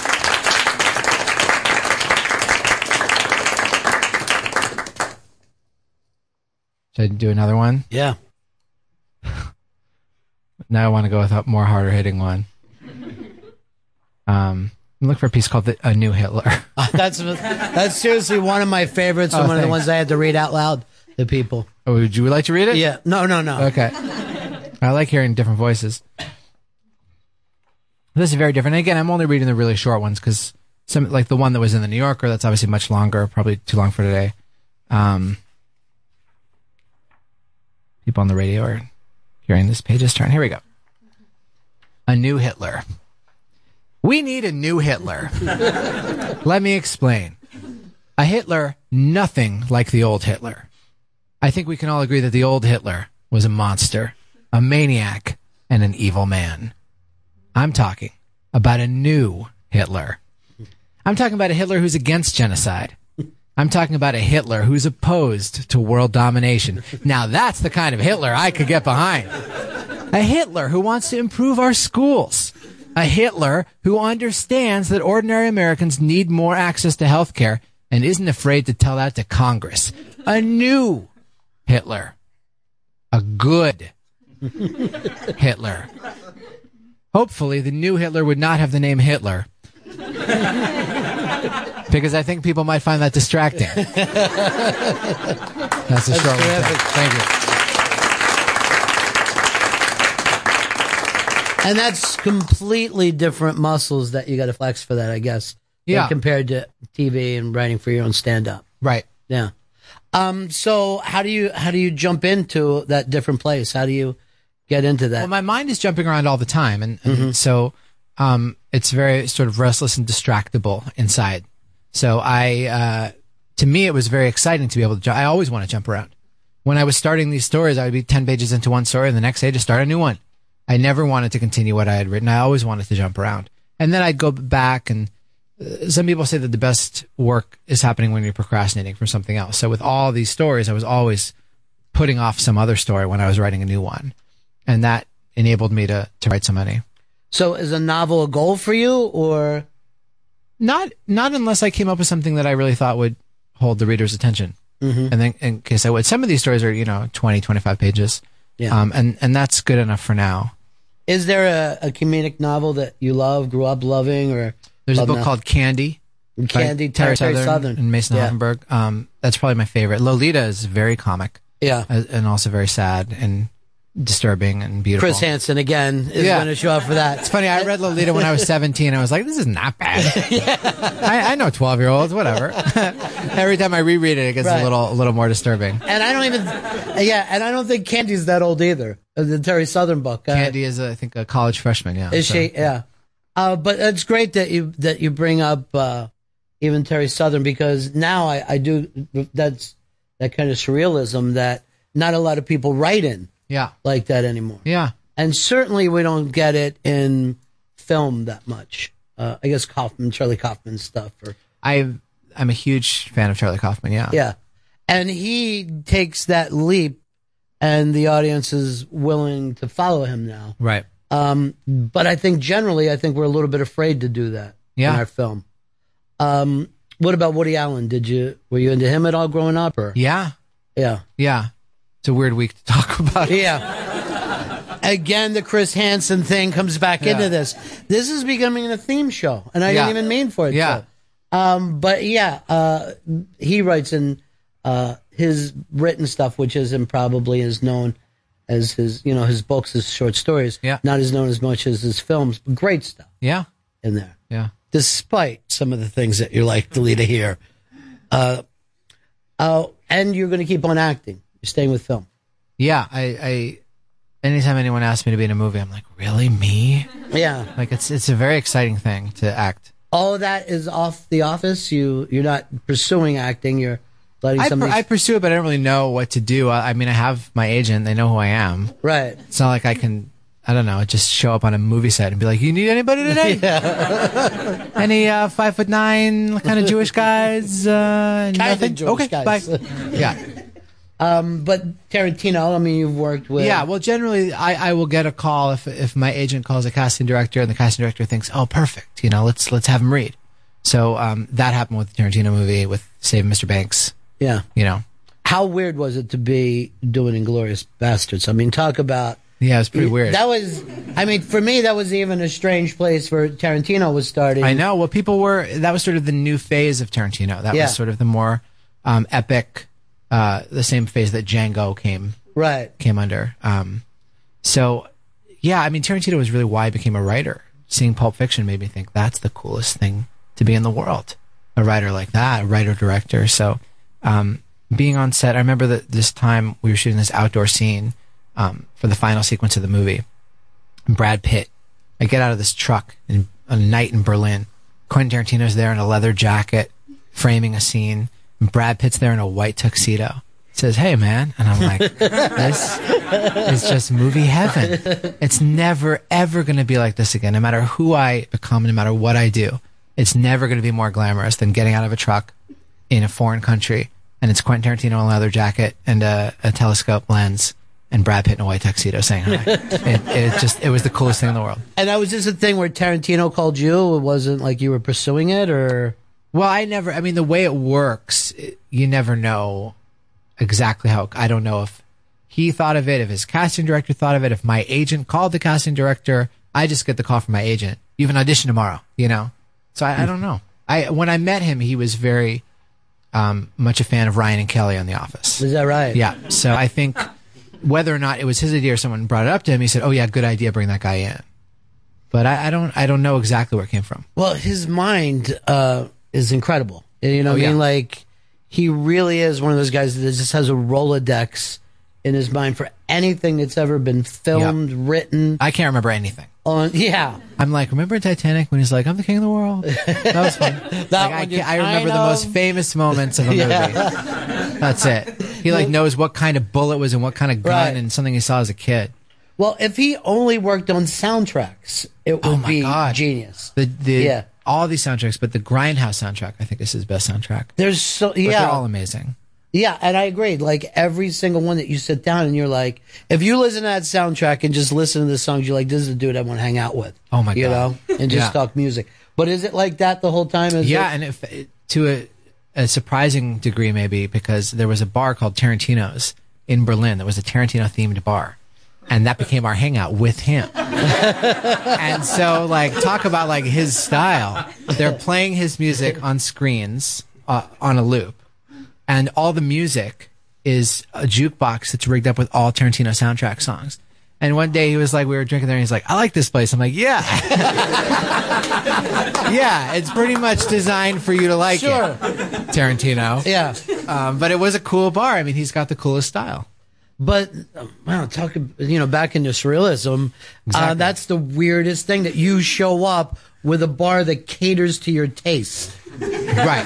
It's got to be weirder. Yes, it's going to be the strangest thing ever. Yeah. and you're in the new Spider-Man. Yeah, the one Um, that comes out this summer. and supposedly a very cool character, right? He's a very cool character. I wouldn't say he's pivotal in this movie. Right. But, um, he, he's in the sort of mythology of Spider Man. He's very cool. So yours set up to maybe in the next one. So far, it's it's just this one. Yeah, but we know what we hope for. Well, I'm on the same page. Yeah, Yeah. Um, so that that's a whole different direction for you now. One of these giant, you know, comic book movies. Yeah. What What's really cool about it is I love when I'm in a world that people can kind of get lost in. And Dunder Mifflin, I feel, was a world people really believe in. They have the mug, you know, they know where Dwight sat. Like it, it has a mythology. I love being in a world, even a comedic world, where there's a mythology to it. So that there's a mythology to Spider Man. Um, even to sort of Tarantino, there's sort of a Tarantino universe. Sure. Like there's red apple cigarettes that our characters kept in their pockets. Um, the soldiers in the Glorious Bastards, we had red apple cigarettes as a prop. You never saw them, but he wanted us to have them because red apple cigarettes is what they smoke in Pulp Fiction. Right. You know, he has these connecting strands. and they're even related, like they're biologically related to people in other of his. Occasionally films. they are, yeah. So all of a sudden you see that he has this large line Yeah. that runs through all of his films. They're all his creations, and so they're all related. Yeah. So that must have been great for you. I mean, you said you s- you wanted to write because of Pulp Fiction. Yeah. But just to hang out with him. Yeah. And know that someone could be that bold to say, yeah, these things exist. Yeah. Has got to give you a, a feeling of freedom to do it yourself. Um, it was intimidating though too. Mm-hmm. Yeah. I mean, to see the actual hero of yours up close, it, it's hard to, it's hard to feel. You just want to follow him everywhere and do whatever he does. Um, in some ways, it's more inspiring to be frustrated, uh, and, and as opposed to inspired because you're like, I could do this shit better. Like that. That is actually when I started doing stand up. I'd be like, these guys fucking suck. I would never take my buddy to this show. Yeah. You know that inspired me more than great comics. So Yeah. Yeah. That's the guy you want to follow. Like, let Oh, me for go up sure. after him. Yeah. I don't want to go up after Jerry Seinfeld. Let's Exactly. let a couple I once other went guys up go after there. Rodney Dangerfield. and b- all I could basically do is like, hey, another round of applause for Rodney Dangerfield. And Wasn't he that's all I was great? thinking about. Yeah. I was like, what was that? Yeah. So you would never want to show your work to Tarantino and say, I would love him to see it and surprise me by saying, hey, I loved your thing. I wouldn't want to know that he's going to watch it though. Yeah. He is like so into his own world. He was in here one time, and I'll never forget it. Because you look down, he was wearing these great sneakers, and he had, and this was, I guess he was pushing bastards at the time, and he had written on his sneakers, Kill Bill. And you're just like, yeah, I would do that with my sneakers too, but not Yeah. being Tarantino, just being a high school Yeah, kid. exactly. and the pussy wagon from Kill Yeah. Bill, he has that. Yeah. He drives around in it sometimes. So that's the thing about him. He watches his movies and he's like, that's some cool shit. Right, man. yeah. I really like to collect some of that stuff. You can tell he loves his movies. Yeah. You, uh, I know you've directed TV. Yep. Uh, film in the back of your mind? Um, when I write something, I want to direct it. Really? Yeah. But I don't think I would direct someone else's thing. I'm just too much of a writer. Are you thinking small or, you know, like an independent thing or do you want to go large on it? You know, I really um, have a populist bent. I re- you know, I start small and personal, but I really like this book. I want this to be in airports. I want this to be sold at Urban Outfitters. Like I want this to be a popular book. you know? Yeah. So I really believe in that because I was a kid from the suburbs and I liked when smart shit found its way to me. Right. Um, and I don't think that stuff should be only for this little elite, you know, indie cinema type of thing. Um, that said, I think it's also very good to start from a place of what's authentic and not how do I make a blockbuster. But I, so I think my process, same as the book, I, I, I want to start with something that I really believe in and then try to make it as popular as possible. Well, when you are a kid in the suburbs and you're reading Terry Southern, Yeah. that Yeah. is unbelievably mind blowing. to me. Yeah. I can remember different books that you would carry around for a while. You know, for me, it's certainly like Kerouac, where I'm just like, I've now figured it out. Right. You can drop out and make a career out of that. Right. And now when I read it at this age, it's a totally different, you know, I remember another book was, you know, um uh, the Tom Wolfe book with Kesey, and uh, they're on the bus um, the, with the Merry Pranksters. And I remember being a kid going, "That's great, just going around giving people acid. That was I, this is a job that I could do." Yeah. And now I read it, and I'm like, "What the fuck?" Yeah. You know, what were they thinking? Yeah. But I don't you think kids more than anyone else need that kind of art? A hundred percent. That's the Yeah. that's the age to reach. That's the most exciting age to discover something that takes you to the next level Right. of how you think. Uh, because that's what they're waiting for. That's what they're waiting to. Yeah. they're waiting for it, and their minds are open. And I was definitely that kid, and I was very into like not just Kerouac, but sort of the rock and roll writer idea, of Mhm. Bukowski and um, and William S. Burroughs. I liked a lot. I really that these people could be so extreme, and no one was banning. I mean, we're lucky we we don't have these books banned, but some people do try to ban them. But to that these books actually were on shelves, and I could hold it and I could take it from the library. My parents didn't tell me not to. Right. It was really really exciting to see all the ways people think. And now, do you think Twitter and, and the internet gets in the way of a kid embracing? I a think it novel? probably helps. You know, Yeah. It, it there's kids. You know, again, I was a kid from the suburbs, but it was sort of a pretty enlightened upscale suburb where they weren't going to ban a book from a library. I Mhm. can imagine a kid just like me being in a small town in another part of the country where the library bans those books, and the internet is probably how they come across uh, important stuff. So I I, I would uh, optimistically guess that it helps. Well, I think for me, wh- what blows me away is the kids can find out so much so fast. Yeah. Because I think in the case of Kerouac, I might have read it in like a Dylan article and then went down to the Yeah. bookstore and kind of looked at it for a while before I got some money together for it. And now you could just throw it into Google and end up reading the whole backstory. I mean, you would what what, what took me years, a kid could probably do in a weekend now. Yeah. You know? When I think back to doing homework, I picture doing it with the internet, but I didn't have the internet. No. It just fills in my mind that way. Yeah, I would definitely just cut and paste now if I was doing homework. Oh. I would just like, here it Uh-huh. is. It's all perfect. I hope you love it. Yeah. Or you just tell the teacher, just Google it. Why asking me? It's all right there for Yeah. you. Yeah. Well, well, that's what you're saying is uh, when you brought up about not having a memory, you don't really need a memory these days. Right. You can Your memory's in quickly your pocket, yeah. So that's why you don't go into a bar and just play trivia. You know, people would do sports trivia in a bar back and forth, but now just a guy with a phone's going, "Ah, it's Wade Boggs." You know Yeah. what I mean? It's over. What great reference. I loved Wade Boggs. Well, I'm sure you did from that part of the world, Yeah. huh? Until he got in trouble. Everyone gets in trouble. Yeah, isn't it true? Yeah. I wonder what my thing will be. Do you have a? Do you have that dark weakness that uh, could pull you down? No, which scares me because Yeah. maybe it's coming to surprise me. Uh, you know, uh, we were talking about surreal earlier. This to me is the strangest thing that you did a book trailer for. Yeah. uh, you know, a trailer like a movie trailer, but for the book.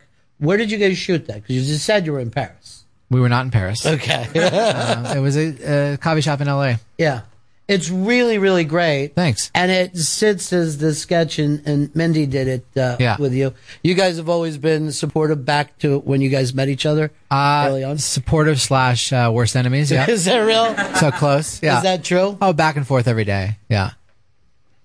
That's the weirdest thing because that's kind of how. That's how they came up with Ryan and Kelly.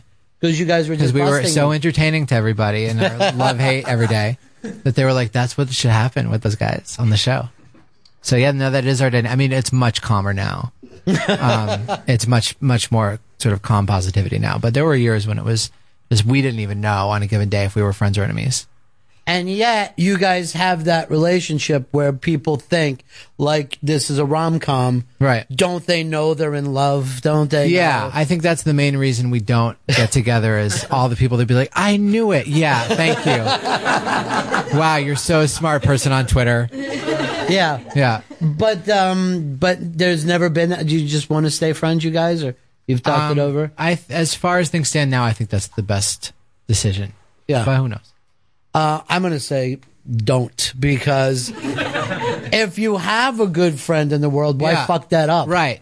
Some p- people say, "Oh, we everyone wants you to get married." I'm like, "Do they want us to get divorced though?" Like, that- you know, you don't see both sides of everything. Do you like the rom com culture? Is that uh, is that an area where you think we uh, we need another good I think film? we need better rom coms. I like a good rom com. Um, I think it's you know all the genres can kind of get stale. Right. You know, I think horror movies were pretty stale until Scream came along. Everyone wanted to see Scream. What a cool movie!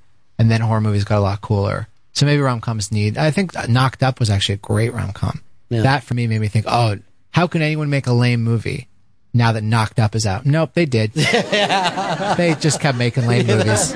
and people would just go back to them, was which drives me nuts. Yeah, there's just nothing else out, I guess. I mean, when you think about why someone sees a movie, it's, you know, maybe people in this room will see a movie because they hear there's a great movie they seek out. But most people, it's like oh, a bunch of, you know, classmates of yours are all going to go to the movies. Which one should we choose?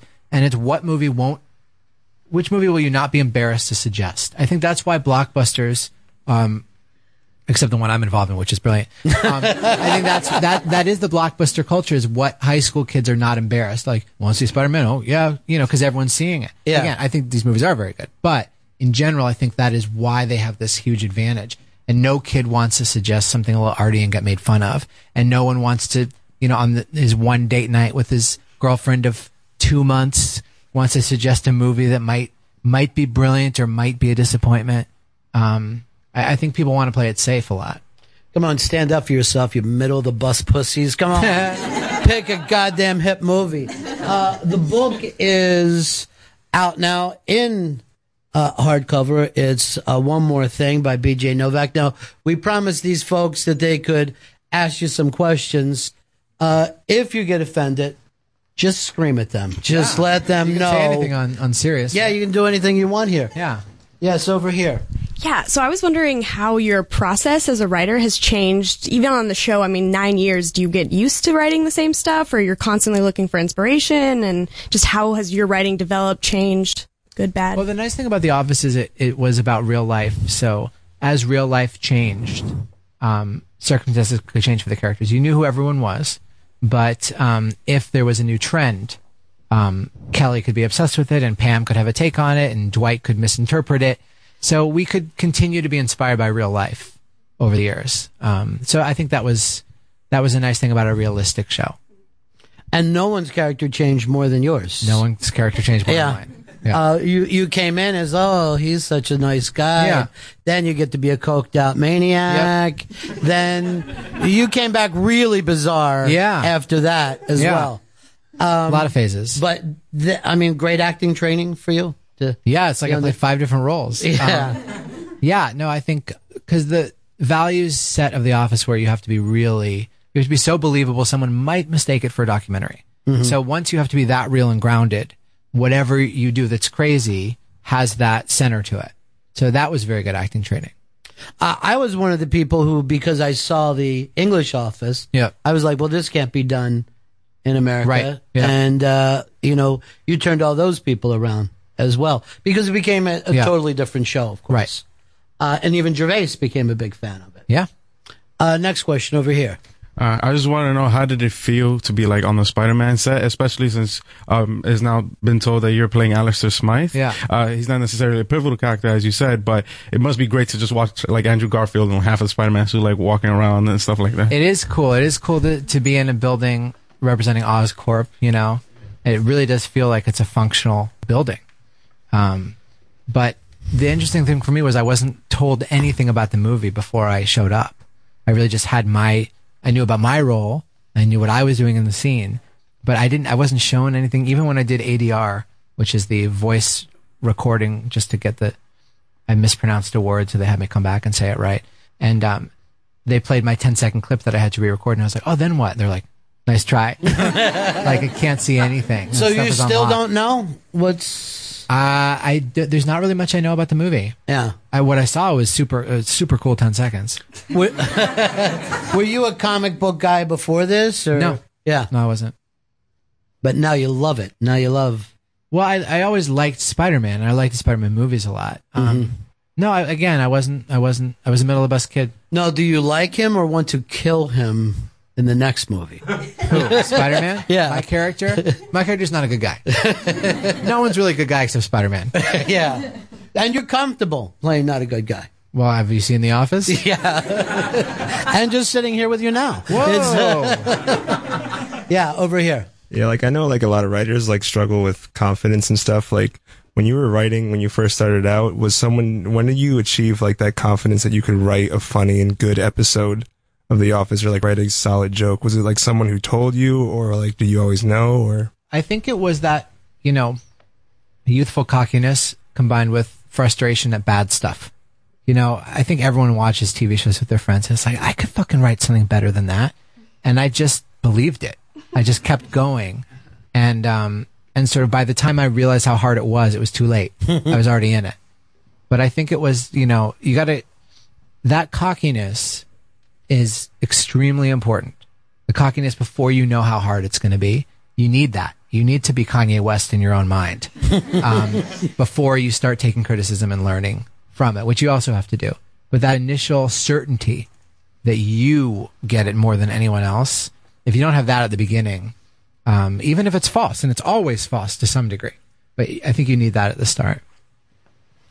Um, were you a TV fan as a little kid? One of those Yeah. obsessed guys? I wrote a letter to uh, to I think Nick, Nickelodeon, telling them to put on more sitcoms. Like I really, I I loved them. I did What? How old were you when you did that? probably ten. Yeah. Yeah. that's a bright. Growing Pains, Full House. I was obsessed with. Um, yeah, not so not always the wittiest shows, but I know I, I Who's the Boss. a sort of era, like early Right. 90s. It's an amazing thing too. Like when you're a kid, the excitement level you have when your show. Oh my god, is I could tell coming you on. the lineup of every night. Not anymore, but I could. Yeah, I knew exactly what was going on. Um, yeah. So we- Um, Did you prefer writing on The Office or, you know, acting on The Office better? I preferred. Well, I felt more comfortable writing because that's just who I was. But I felt it was much more fun to act, much more fun. and as the years went on, you got more and more comfortable in that position too, right? Yeah. Yeah. Uh, one more question, and then we're gonna wrap this up. Yes. Um, could you talk a little bit about what it was like working with Emma Thompson? Yeah. Emma Thompson is the dopest. Um, she's really, um, she has this real confidence that lets you be really sassy and funny and flirtatious and just like kind of gangster. Like she's really, really cool. And her process is also very, um, unaffected. You know, like she'll be very much in character and then she'll laugh with you a second later and then they'll say action. She'll kind of get in it and just do it. Um, I think because she's British and she's won Oscars and people mistake her for someone without a sense of humor, someone very classy. But she's like a raunchy, fun, you know, cool girl. The coolest. Um, again, we started this talking about surreal, but your life has been a strange one already, and I'm glad that you're getting it down on paper. Thank you. Uh, one more thing. It's a great read, and I believe we have books for the fo- folks here, Fez. Everybody gets a book. All right. Thank just you, like the Oprah. Oprah show. Just like Oprah. BJ Novak. It's so much fun to sit down and talk to you, buddy. See you next time coming through. Ladies and gentlemen, I'd like to introduce Ron and Fez on Raw Dog. Sirius XM. Comedy Hits. Channel 99. The Ron and Fez show has the best callers in radio. The day after the Super Bowl when Seattle destroyed Denver, the Seattle Times newspaper had the simple headline Champs. Well, that sucks. That's why we called on the Ron and Fez listeners to write us some better headlines. The Ron and Fez Show presents not just headlines, but better headlines. Jeff and Fargo, what's your better headline? Christie shuts down Peyton's passing lanes. Wes in Louisiana, your better headline. Uh, Peyton now has more time to work at Papa John's. Charlie in Maine. Retarded Big Brother. David in Charleston, better headline. Angry Birds for real. Craig, what do you got? Hey, I got Broncos smoked out of the bowl. Mike in Philly, your better headline. Peyton Manning, more like Peyote Manning. Andy in Cleveland, a better headline. City of Buffalo says to Denver, hurts, doesn't it? Rob in Florida, your better headline. Yeah, Tom Brady spotted in stadium with laser pointer. The Ron and Fez Show, weekdays starting at noon Eastern. On Raw Dog, Sirius XM Comedy Hits 99. Ron and Fez on Raw Dog. Sirius XM. Comedy Hits. Channel 99.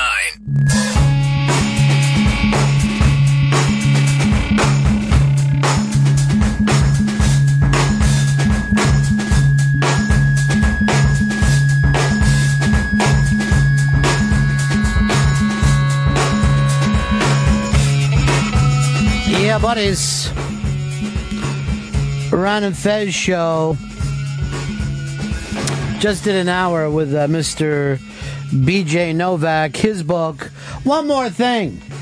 One more thing. Available in uh, hard copy. That's class. Uh, no soft copy uh, books around here. It's amazing to me how many times funny people will bring up Terry Southern. I always have that in the back of my head. He was my favorite when I was a kid too. Uh, for people who don't know, he um, did Stanley Kubrick's film with him, which was uh, Doctor Strangelove, and also was a co-writer on. Uh, God, I can't think of it. one of the big movies at the end of the decade, biker film. I will look it up. Easy Rider. Thank you, Chris Stanley. Easy Rider. Fez, you've read a lot of Terry Southern? No, I haven't read any. What I tell you, every funny person is a big fan of his writing. Amazing.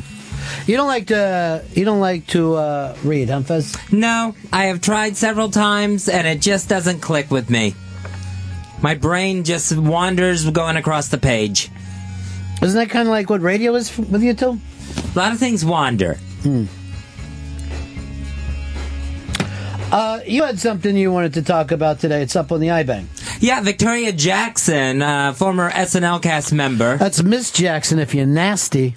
Now, is that the same one? No, different Miss Jackson. That Uh, her tit popped out? No, Victoria Jackson's tit has never popped out. She would be against tits popping out anywhere. Too bad. Yeah, she's a Tea Party candidate now for Congress, running out of Tennessee for the U.S. House of Representatives. I'm sorry, the Tea Party isn't Republicans? They're different? Um, it's a branch of the Republicans, but they will call Repub- certain Republicans a Tea Party representative. But a Tea Party would not run against a Republican, right? Eh, They would in the primary. Yeah. Okay. But I meant in the uh, general election, a Tea Party will not run against a Republican. Um, no, I don't. I, I don't believe so. No. So she's a Republican. Yeah, but she waves the Tea Party banner. I didn't know they had their own banner. I didn't even know that you wave banners. I thought you wave flags. There's a I con- thought you carried banners. I always thought of a banner as like in the high school band, those two kids that just had to walk out front with the name of the high school. We're doing it. Uh, that would be an instrument I would like to play. Do you need someone to play right banner? Maybe the football team can run through this. Yes. Go ahead, run through it, guys. It's very, very easy paper there. We worked hard on this, though. You know what would be great if you did it with flash paper, and you know they were just like the magicians, and they ran Wow. through. All right. So what you're saying is uh, she's going to be a uh, magician. No, she's gonna be a politician. So, and I just want to endorse Miss Victoria Jackson right away. People at Tennessee in her district, please, please elect this woman so we get a we get her shitting out a little piece of comedy gold every single day. Did you just say shitting out a piece of comedy gold? That's exactly what she'll do if you if you put her in Congress. This is so unfez Watley. I have known you for years, and I've never heard you say someone was shitting something out. That's how strongly I feel about this. Send her to DC and we will have this country's very own Rob Ford all to ourselves. She's already put stuff up on her uh, candidate website where she's against bike paths because that leads to the, due to the conspiracy of fooling people into thinking there's climate change. Are you are you anti um, Tea Party or just anti Victoria Jackson? I'm anti all of it. Oh, I didn't know. Yeah. Wow. Victoria Jackson, of course. You know, she's going to she's going to be on the steps of the Capitol talking about how bad last night's episode of Glee was for the country, how Glee's destroying the, the nation. This is going to be perfect. Please, if you're in her district, vote for Victoria Jackson. Get this woman into Congress. Wow. One of her other campaign things is no new mosque. No new churches for Muslims? Yeah, because those, according to Victoria Jackson, those are just training grounds. That's Al Qaeda uh, training grounds. They're not churches. That's just all a ruse. It's a big front. They aren't. No, if you see monkey bars going in the back of those things, it's so it's like those Al Qaeda training films that you see on TV with guys uh, with their faces covered going across the monkey bars to train on how to be terrorists. Does she like gays? I'm assuming she does. Mm. No, that's So is this where the real heat comes in? you finally got to the meat of this, huh, Chubby? That's where the Glee came in. She has a lot of trouble with Glee and the gay characters on that show. Hey, Chris. Yeah. Um, Solaire's going to stop by with some friends. I want you to put her in security for after the show. Okay. Um, wait, I don't know if Chris even knows her, right? I don't know. I don't think they've ever met. No. Isn't that weird? How much time has gone by? I don't know if they've ever been in the same room together. All right, see that thing at the top? Just text her for full names. Thank you. All right, so Fez, you don't want uh, her in, and you're anti Tea Party. Uh, I'm. Maybe you saw like little girls having a tea party.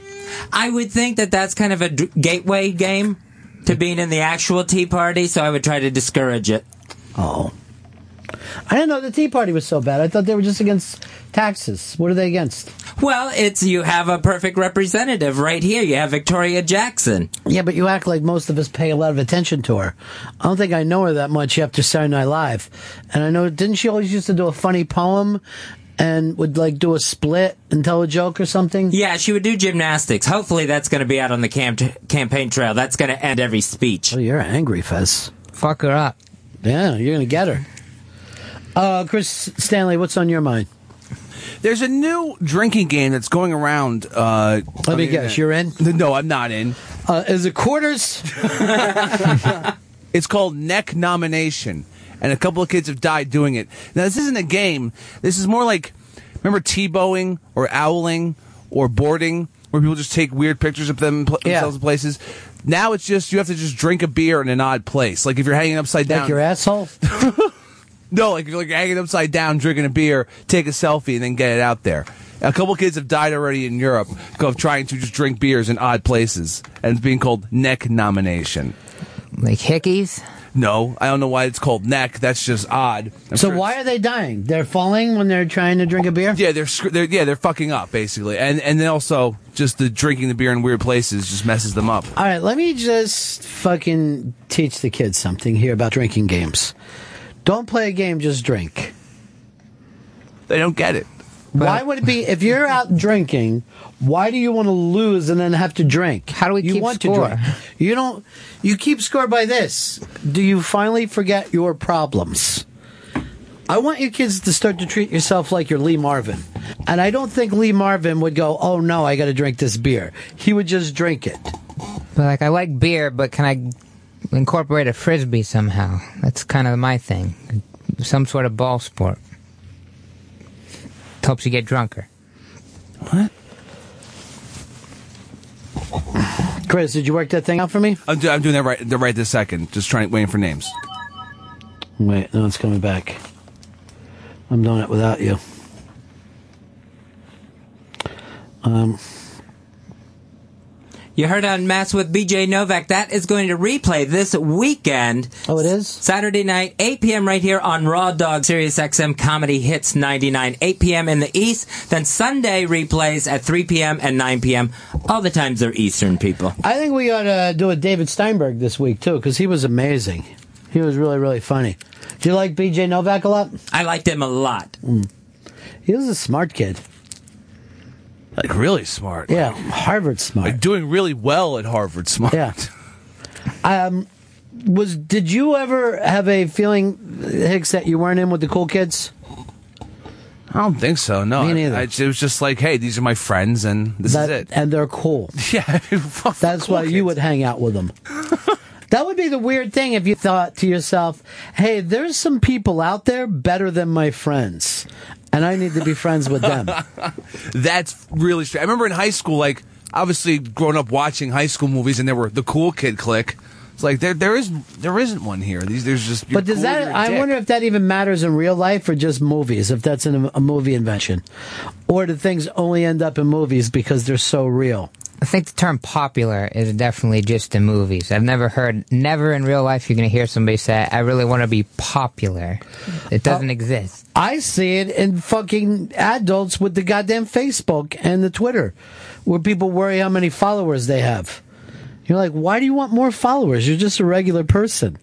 You're not a comic. I got to promote my taxes. What do I do? Yeah, I could see if somebody said, "Oh, oh God!" Every time I turn around and I see more shit about that goddamn black ace heroin. they're hunting down the dealers. Well, if you didn't get it from those guys, you get it from somewhere else. I asked Fez, because Fez doesn't live far from where Philip Seymour Hoffman died. Uh, is it crazy down there? He goes, no. And all I do on TV is see these constant things of cameras outside of the apartment. And people just congregating around it. Yeah. Jesus Christ. I still don't like seeing pictures of them. Now, the a cover of every paper today is still more Philip Seymour Hoffman stuff. I know. And it's it's almost it's little. I don't like reading about the details of it because they're, they're pretty bad. And then this, now, they're, now they're building timelines of what happened, and like of, of people just like having firsthand encounters with him leading up to his death. It's on. It's not. It's not good. I don't like it at all. And now Shelby's put. I don't want to look at that picture of Philip Seymour Hoffman, Shelby. You're a dick. Look how happy he was there. Like a lot of my friends have been saying to me, I've been going and watching a bunch of his movies. I'm like, I don't know if I'm ready for that. But then somebody else said a thing. I think it's going up on the iBank today. Of just like someone had edited all these great scenes together, and I'm just watching it, and I'm like, oh my god, is this fucking guy good? Just one thing He's after another. so good. Vito just told me he coached one of his kids at summer camp for. Get Leslie, uh, get get Vito in here. Vito, get the hell in there. Uh, Leslie is the one who wrote the really, really terrific article about him. He said he coached Carmelo Anthony's kid too. I don't know what kind of celebrity soccer tournament he's you know what? running I don't here. want one intern in at a time. Send the other one. Nerys, go in there. Go in the studio. Nerys, go.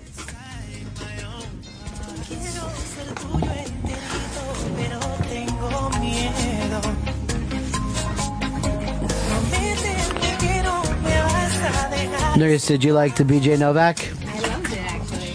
Now, did you know him from TV? Yes, from The Office. Yeah. So they actually put it on Spanish in your neighborhood? Can you get a Spanish version of that? No, I actually saw it in English. and when I said, and it was a very attractive audience, and when I said, that's when Nurius applauded. I was like, She goes, yes, of course. You love being a pretty girl. No. Now, the opposite of you is Vito. Vito, you coached all these famous children's kids. Yeah, you like Philip Seymour Hoffman's son. I coached for years. He was in my group. Well, you must have done a pretty shitty job of it. no, I did. And Carmelo Anthony's kid was in your group. He wasn't in my group, but I like his kid was like always there. What were you coaching? Um, I well, I used to do just summer camp and stuff, and then like I did flag football for a while. Flag football, Fez. It's okay. Thank you. um, but yeah, like his kid would take. Hey, did Michelle stop by with the with her VIPs? I didn't say. I was looking and I didn't see. Boy, Michelle lies to us so much, huh? But she is the one who did the great voice work for us today. Thank you for calling the Ron and Fez Show. No one is currently available to screen your call. Please hold, and Ron and Fez will be right with you. Please stand by for your unscreened calls. Now, what do you think is a bad idea about playing that right now, Fez? Um, that people will be calling to with unscreened phone calls. And it's not. I got my screeners right here. Um, so you're just a summer camp guy?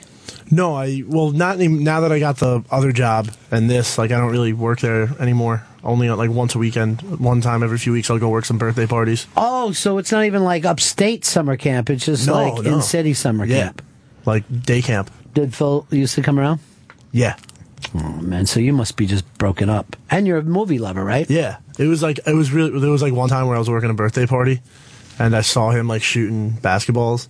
Me and some raining, just yeah, raining. No, me and everybody were just like yelling out like we really want to go over to him and be like rain dance and all that shit. That was hysterical. But you didn't? No. You were a cool New Yorker? Yeah, I was like, oh, there's Phil over there. Oh, that's cool. Why are you going to say I fucked up? Do you know how I, I could smack you so hard in the ear that you'll lose your hearing? And I can hit you now because you're not an intern anymore. Oh, yeah. Like, I can't hit these two. They're protected. This is a safe area for them. I was wondering why Chris was always asking a shadow box now. Yeah. It's all coming together. Yeah, well, it's okay to hit each other. Actually, I used to work at a show where we used to hit each other all the time. and we used to throw stuff at each other for fucking up. If anyone, we used to keep these hard bar, balls on our balls on us that we called. What did we call them, Fez? Orbiters. Oh yeah, because when you would throw it, if it missed, the person would go all around the whole room. It would really hard, and it would bounce hard. And if anyone fucked up, we just we kept a bucket. Fez's job was to bring the bucket of these really hard balls so that we could just throw them when we were mad at each other. but this is a very simple show. I would like to do that to Shelby. you know what? You tease Shelby so much, I honestly think that you like him. I don't like Shelby. He's mean to me. Why? What did he, He do? sees me and he, you know what he did today? what? He walked past me and he acted like he didn't know me. He just like, I was like, Shelby. He's like, damn it. Dude, be nice. That's rude. Because I have Shelby. things to do. I, am sorry, we can't chat about muchada music or whatever the Oh, hell you have. But why do you why But seriously, what is in you that you want to keep yourself away from the pretty girl? That's you're either gay or self-loathing. As I've said. All you tell me to do is Both. stay away from the pretty girl. Don't look at them. You know what? Do your best. I'm going to tell you right now, I give you carte blanche to do your best because she couldn't be safer than if you were pursuing her. Thank you. Now, the you had your picture taken with who the other day? Kevin Durant. Now, this picture, do you still have it with you? Yes, I do. It is so damn funny because you look like two species, 2 Don't I different look cute, species. though? You do look ad- uh, uh, adorable together, but I wouldn't know that by see- seeing you together. I only see one of you, and then I have to scroll down and see the other. But would you mind if we did that as a caption contest tomorrow? Sure. Because it is the funniest picture in the world. He's got to be four feet taller than you. Yeah, yeah. At least four feet taller. Huge. Gigantic. It's almost freakish. Gigantor. I think I should take a picture with every basketball player that comes in here. Did you get your picture taken with BJ Novak? No. See, I want her to get in. You know, this is her summer. You know who was here? Who? Kevin Hart. Yeah, I know. He was in doing I stand know. today. I wanted to take a picture with him. He was cool. yeah, he's We're the, same size, so that picture would have came out. So you good. shouldn't say that to him, though. I don't think you should like that. Um, here's uh, Sal. He's got a spy report for us. Sal's got a spy report. Spy report. Spy report. Go ahead, Sal. Hey, Ron, I was just wondering if uh, you saw the re- newly released in- incognito Jonathan Martin text. About a thousand texts released from them. It was on Deadspin. They've linked it to an article. Yeah. They are hilarious. All they talk about is drinking and getting pussy and pretty much incriminated Mike County for doing drugs. That's basically the only thing they talked about. It doesn't seem to me that that their emails and, and texts to each other should be able to go fucking public. No, definitely not. I don't agree because they they were talking about stuff that you know th- this uh incog- incognito asked John Martin if he was heading over to Pouncey's house. I mean, and uh Martin said, "No, I'm done doing drugs for the rest of the season," and that's just you know that's something that doesn't need to get out there like that. But I did enjoy hearing incognito talk about getting jerked off so much he was chafing. That was pretty hilarious. Well, um, you know, it's.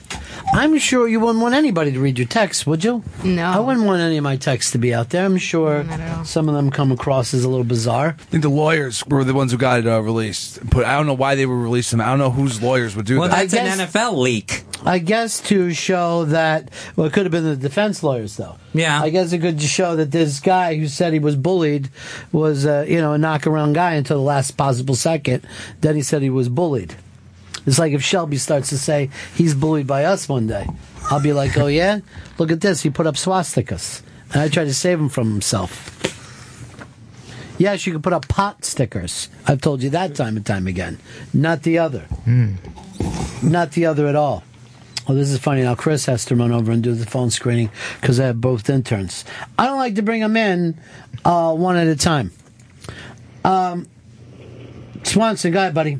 Hey, Ron, you know, talking about uh, Philip Seymour Hoffman, did, I don't know if you've ever talked about it on the show or not, but did you ever see uh, Synecdoche, New York, that uh, Charlie Kaufman film with him? Yeah, I'm keeping that one on save. Yeah, that was, that was, that's got to be the best one that I can remember. That was It's pretty goddamn uh, amazing. Here's the blowhard. Blowhard, how are you? Hey, buddy. Just wanted to ask you. Um, you excited about the Olympics? And uh, are we doing anything in the pool, E ESPN type of thing for medals? We did that. Have we ever done that before? Yeah, we did. We did it with I the remember summer we- games. Yeah, but yeah, why don't we? Is anything up on E ESPN we can do? Because this is going to be an exciting Olympics. I just got a feeling. I love the Olympics. I love playing games. Fez, look it up after the show today. That can be your thing. Okay. And see if there's something for us to play. I don't know whether you can do like a fake fantasy league or something. I just can't wait to the hockey. I can't wait for the uh, my favorite, the biathlon, when you're on skate skis and you just go shooting targets. What a great sport! Well, I know that they're that Russia's doing the best they can. They're out killing wild dogs right They're now. killing dogs. Yeah, They're and, getting uh, the dogs off the street. It, it, it's going to be a lot of fun. I just got a feeling that this Olympiad is going to be one of the best ever. And uh, by the way, did you catch my friend winning the welter the welterweight title the other I night? am so uh, happy for him. And who did he call out? um, he called out Mayweather. Let's do this. Second round uh, knockout of Ortiz at the Barclays Center, Louis Collazo, and uh, now the world is his. He's made the big comeback, and uh, and the funny thing is, he discovered Jesus, and he it just motivated him even more. and uh, gave him faith and gave him strength. And in the second round, he knocked this guy, uh, vicious Victor Ortiz, out. And uh, it's the pride of Brooklyn. We're hoping for. Uh, You know what? He's more than a pride of Brooklyn. He's proud of the planet Earth. All right, we're going to look into playing this game. Uh, maybe Fez can come up with it. Maybe we can uh, put everybody together. You laughed about someone finding Jesus. what would make you giggle about that? A nice Dominican girl. No, I, I was Where's not your medal? laughing. You better be a nice No, I Catholic wasn't girl. laughing. How can you say that? You better back up the Pope.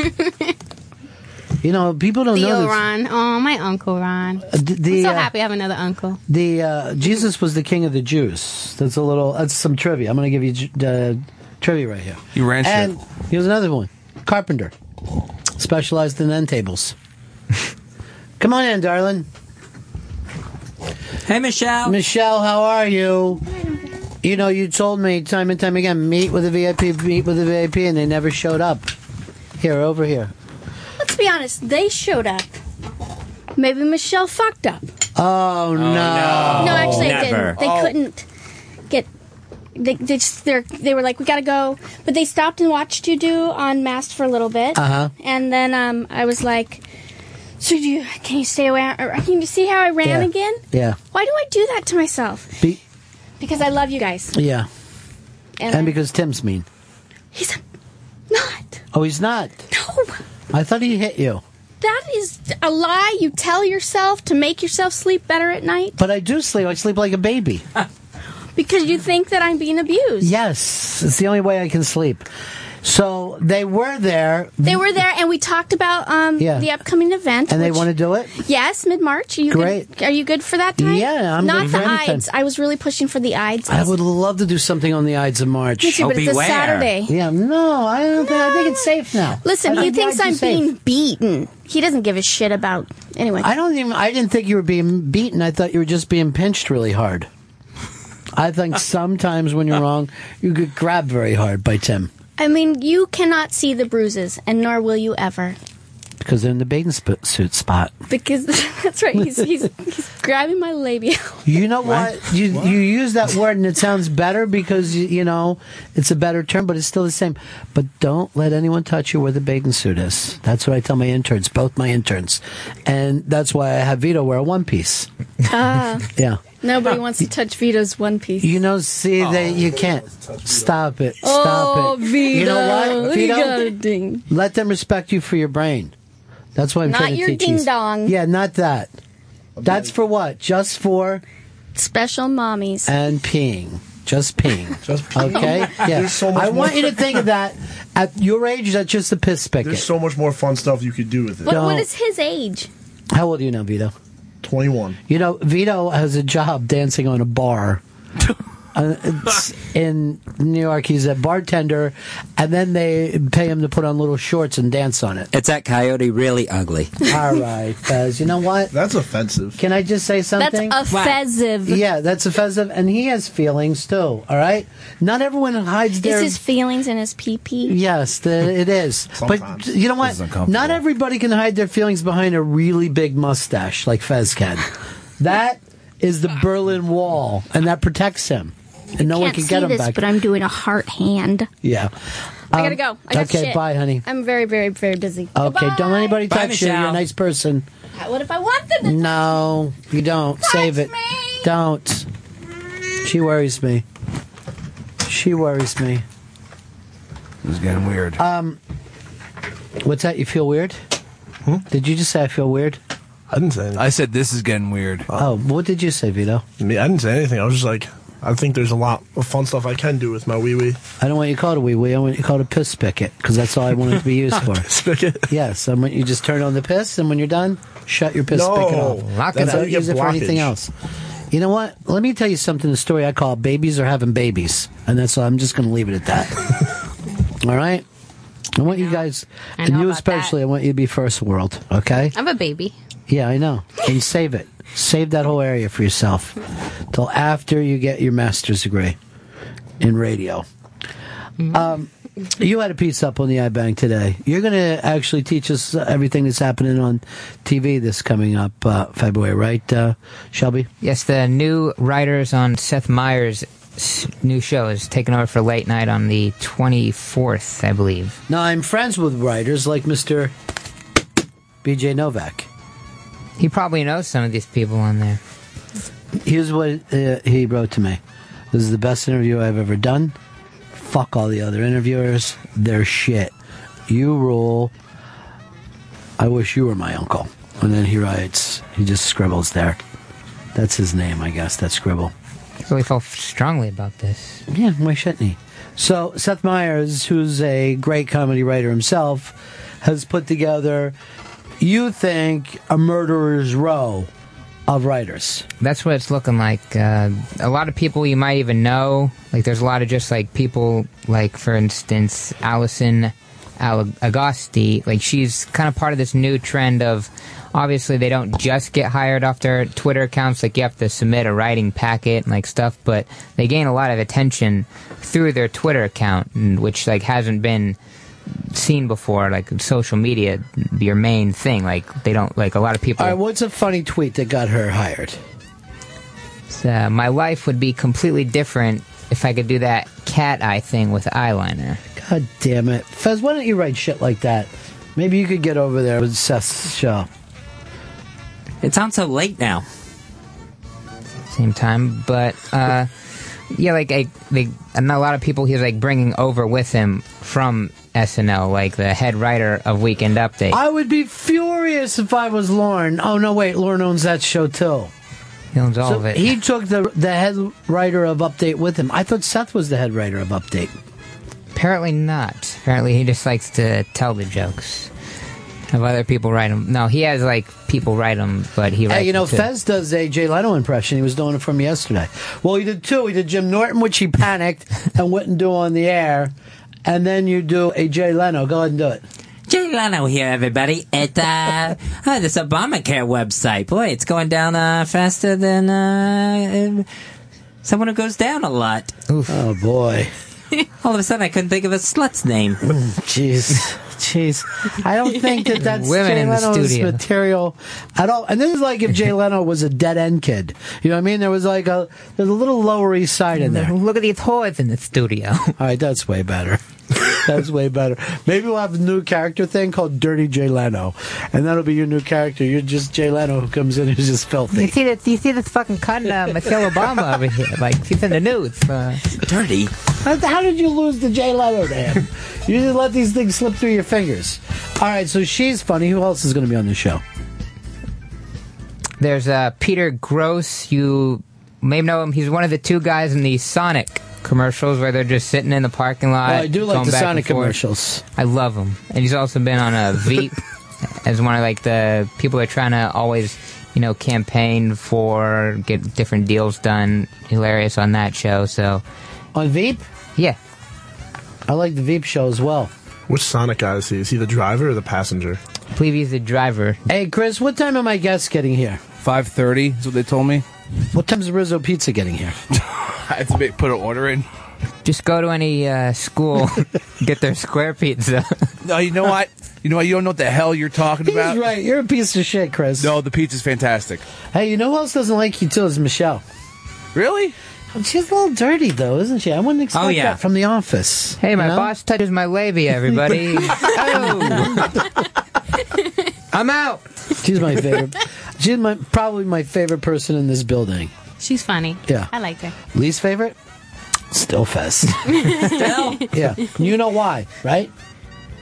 Everything? no, come on, you know why.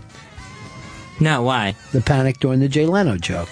Oh. The fact that, A, you wouldn't redo your Norton, which is so bad that it's great. um, all right, people are asking, did uh, Fez do Leno or Polo? It doesn't matter. The fact of the matter is, everybody's happy with it. Uh, I understand Rorschach is upset about something today from the show, and I want Rorschach to know he's always free to call.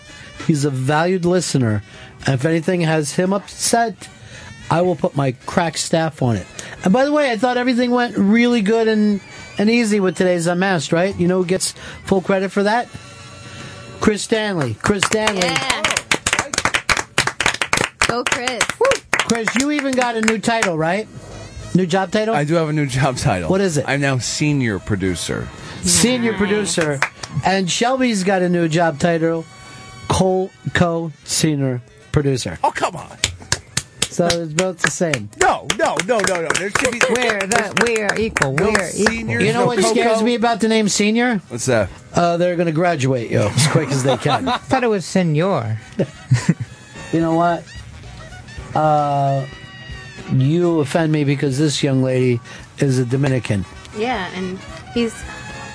I don't understand you, Shelby. I don't know what it is. Did you understand that the Coke commercial got everybody upset because they were singing America the Beautiful in Spanish and French and a bunch of other things? And that's made a lot of people furious in this country. Really? They, they are saying this this is America, learn to speak American. That's ridiculous. Will you, th- will you think that we should speak multi languages? yes, of course. One language is better than one. I mean, two. I mean, one. One language is better than one, she said. She doesn't speak English very well. English? You see this guy? This guy gonna bring a lot of trouble. You Well, know, I get it. scratch I get a that, it makes picture no with sense. uh, like Kevin Kevin Durant. He's so tall. Are you doing Leno again? No, this You doing is this dirty- is Jay Leno. Let's hear your dirty Leno. I got a picture with uh, Kevin Durant yesterday. A black guy, a giant clock on him. Uh, giant. I'm trying to think of this. Didn't Dave used to do Dirty Leno? Yeah, he did. But this is done funny, right? Oh, Dave's very funny. Would you rather go do Dave's show and leave us alone? uh, Dave was doing. You were out of the room. Dave was getting a lot of nice things during on-screen phone calls. Nice. Yeah, a lot of Dave fans out there. Great. Yeah, with the same guy just going back over and over. Did Rorschach call? Is that Rorschach on the line? I want to make sure he's okay. Um, go ahead, Senor. You also have Lutz from Thirty Rock. I love Lutz. Yeah, he's uh, he's not just the like a bumbling guy on Thirty Rock. He was actually like a really talented writer, like on the show and on Saturday Night Live. And now He's, on not the- just this weird guy like he plays. no, not pissing his pants all the time. That's too bad. Because I love Lutz.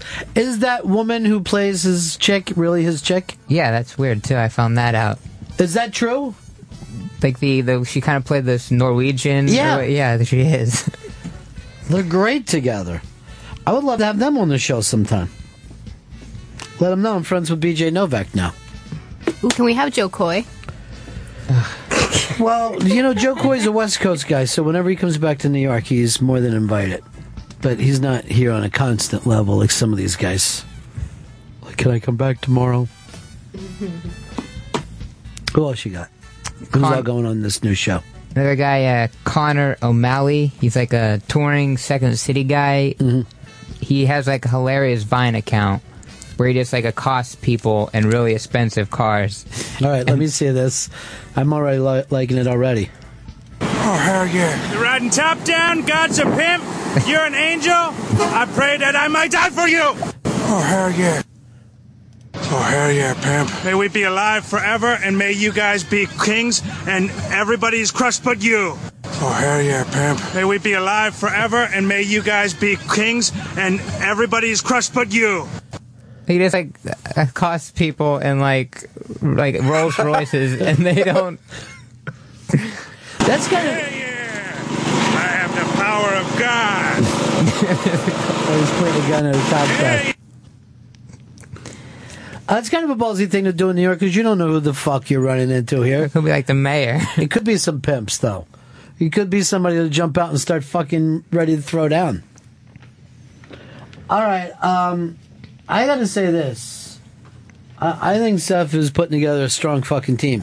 And he, I think he said he wants to even like go more, you know, political, like have like the Daily Show, like interesting writers on, but like you know, make it like a humorous interview, like just how Jimmy Fallon he put his like games on the show and weird like sketches like that. I think Seth could make it his own deal too. I don't doubt it at all.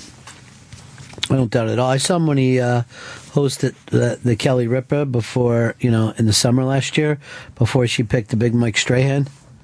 He was very funny. He was very relaxed in that spot. Big Mike Strahan, on the other hand, I haven't understood him other than when he went to Hall of Fame. By the way, your hero uh, had to apologize to him. Oh, since uh, since Strahan got in, then he owes him the apology. Who's he? Warren Sapp. Yeah, Warren Sapp.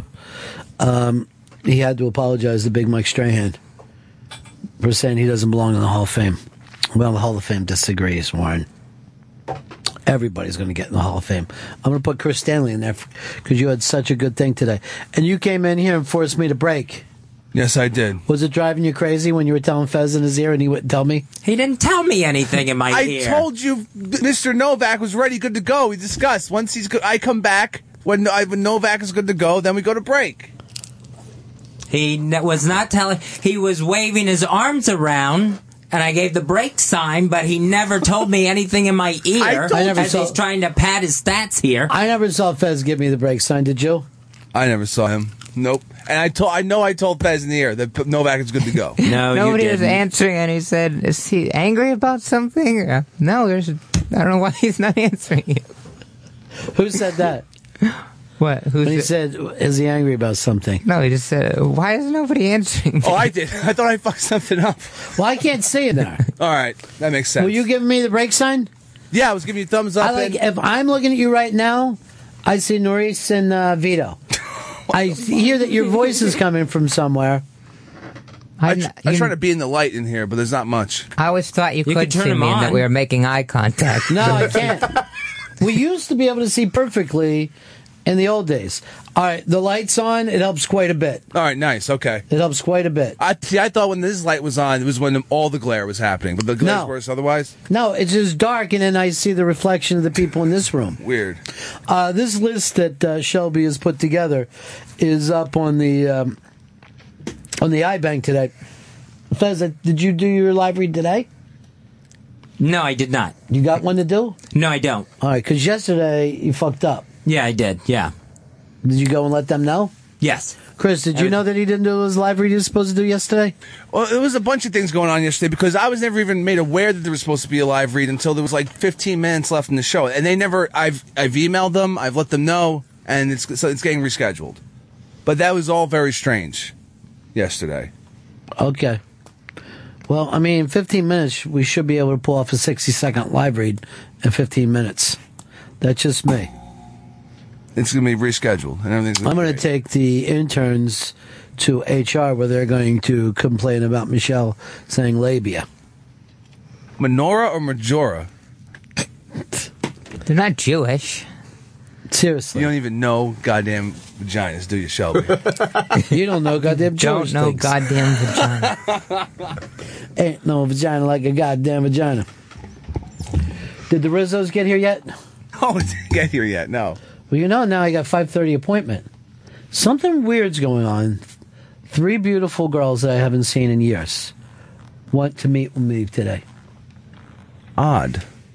This is almost clandestine. Sounds like I better get some Axe body spray just in case. They have a new No, version. I saw. in I'm the sure Super they're Bowl. after my knowledge. See, you interns fucking ignore me, but adults come to me for advice. I don't ignore you. Well, you better come to me for advice one day. I would Other love than- advice from you. I don't want any dating advice for you, just radio advice. That's what I'm here for. Same with you, Vito. You still with the same girl? Yeah. Jesus, what's wrong with her? I don't know. I ask her that all the time. You did a great job of getting the uh, audience in, Fezzi. They had questions. They were nice. Everything was great. I can't wait until we do uh, Henry Winkler next week now. One week from today, go to the Interrobang. I can't wait. Gonna have to. It's I one want week. it to happen right now. Next Tuesday at 1 p.m., go to the Interrobang to see how you can be in the studio audience for Henry Henry Winkler Unmasked. How many times is his name Henry? T- There's a couple. It's Henry Henry Winkler. That's weird. You know who wants to come to the Henry Winkler Unmasked? Is that Leslie? Hey. What's uh, Leslie's interest? What do you mean? And Henry Winkler. She was just a big fan of Fonzie. I didn't know that. Yeah, Happy Days. Oh, when when is Happy Days? Is it Monday, Tuesday, Happy Days? Maybe Thursday, possibly Friday. Why why is it Wednesday such a bad day for everybody? Uh, Fez, we gotta wrap this one up. Uh, Zito, uh, it's not Zito. Jesus Christ, my fucking mind is tired. Uh, Shelby Lynn has done a great job putting this together. It's up on the iBang. Um, we need to plug anything else, uh, Fez, before we get out of here? I believe that is it. Um, I think we're all set. Remember, if you uh, somehow missed the BJ Novak Unmasked today, it replays Saturday night, 8 p.m. on Raw Dog Sirius XM Comedy Hits 99, right here at 8 p.m. Eastern. So, you, so you're bringing Leslie? Yeah. You want to sit her up front? Yeah. She'd be great. She's going to dress like Pinky Tuscadero, or perhaps her younger sister, Leather, Leather Tuscadero. Maybe uh, Laverne and Shirley. Oh yeah, he was with, fr- friends with Laverne and Shirley. Yeah, and Laverne was his, right? Yeah, and yeah, they double dated. Him and Richie double dated with Laverne and Shirley. Got into some Hmm. So did Richie and Carmine hate each other in real life? Where's the Rizzos at, Chris? Where's the Rizzos? It's, it's not here yet. I gotta make this place look nice. They have a Manhattan uh, location, though. They got a Manhattan location. Yes, they, they have two. Mikey D told me that that blue, well, it wasn't as good as the Astoria. I don't want to put words in his mouth. Ah, there's Lou Reed singing to us. So fun, fun day today. Uh, staff. Other than when the kids left and I had to do the unscreened phone calls, everybody gets a C today, average. And that's the highest grade you guys have ever gotten. oh, God. Yeah. You're average, gang. Yeah. This is an honor. Yeah, you're not special needs anymore. You're average. It's getting used to the short bus, though. It's nice. You know something, Chris? That's offensive. It's literally a short bus. I'm describing a bus that is short. It's not offensive to anybody. See, I think when short would go in height, but when length isn't very long, what would you call it? Um, a wide bus? Yeah, thanks, Fez. A wide bus. Shoot it, Fez. Shoot it. That's it for us. Uh, we'll meet up with you later on the iBang. Head on over there. A lot of great stories today. A lot of new fun ones going up. Look at this Democratic choice for 2016 70% Hillary Clinton. The Republicans still want Big Chris Christie. And I know I'll be fucking voting for him. I'm pushing for De Blasio to run for president. I think he's got the heat that he needs right now. De Blasio will not do the fucking snow in my neighborhood. Rich people are getting their feet wet. By the way, I went past uh, Central Park today. It looked like cotton candy. It was the most beautiful. All the when you get the really sticky snow, Yeah. even though it's killing the power lines and branches are falling and, chil- and children are dying, it's still beautiful to look at. It's like beauty that kills you. Hold on, I'm writing that down for my new. I'm in this hair metal band, and I think Beauty That Kills You is going to be our new album. Fez, I want you to say goodbye to everybody. Well, goodbye, everybody. We'll be back tomorrow at noon, right here on Raw Dog Sirius XM Comedy Hits 99. We're going to be back noon on the West? No, we'll be back uh, 9 on the West. 9 at night. 9 a.m. in the West. Okay. 12 Gotcha now. noon Eastern. So, Beauty That Kills You, I'm starting a Christian metal band. I hope you guys, you know, come out and see us. You know, for Jesus. Gonna help you box. Hmm? Keep laughing at you. Come out laughing. It's from our new album called King of the Juice, and it just me holding up a big thing of OJ. It's supposed to get a laugh. And then what our first song called "Don't Drink It." There's jizz in there. See, Peter loves a jizz joke. See you guys tomorrow, everybody. And Uh, that's the end of my show.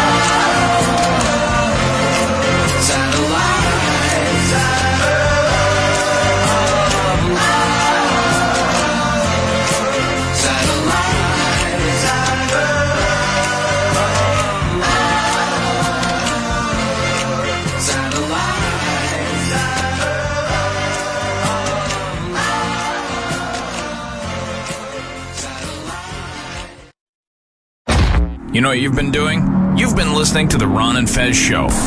It's now over, but don't worry. You can listen again and again on SiriusXM On Demand. Go to SiriusXM.com slash On Demand. Listen to Ron and Fez whenever you want. Go to SiriusXM.com slash On Demand.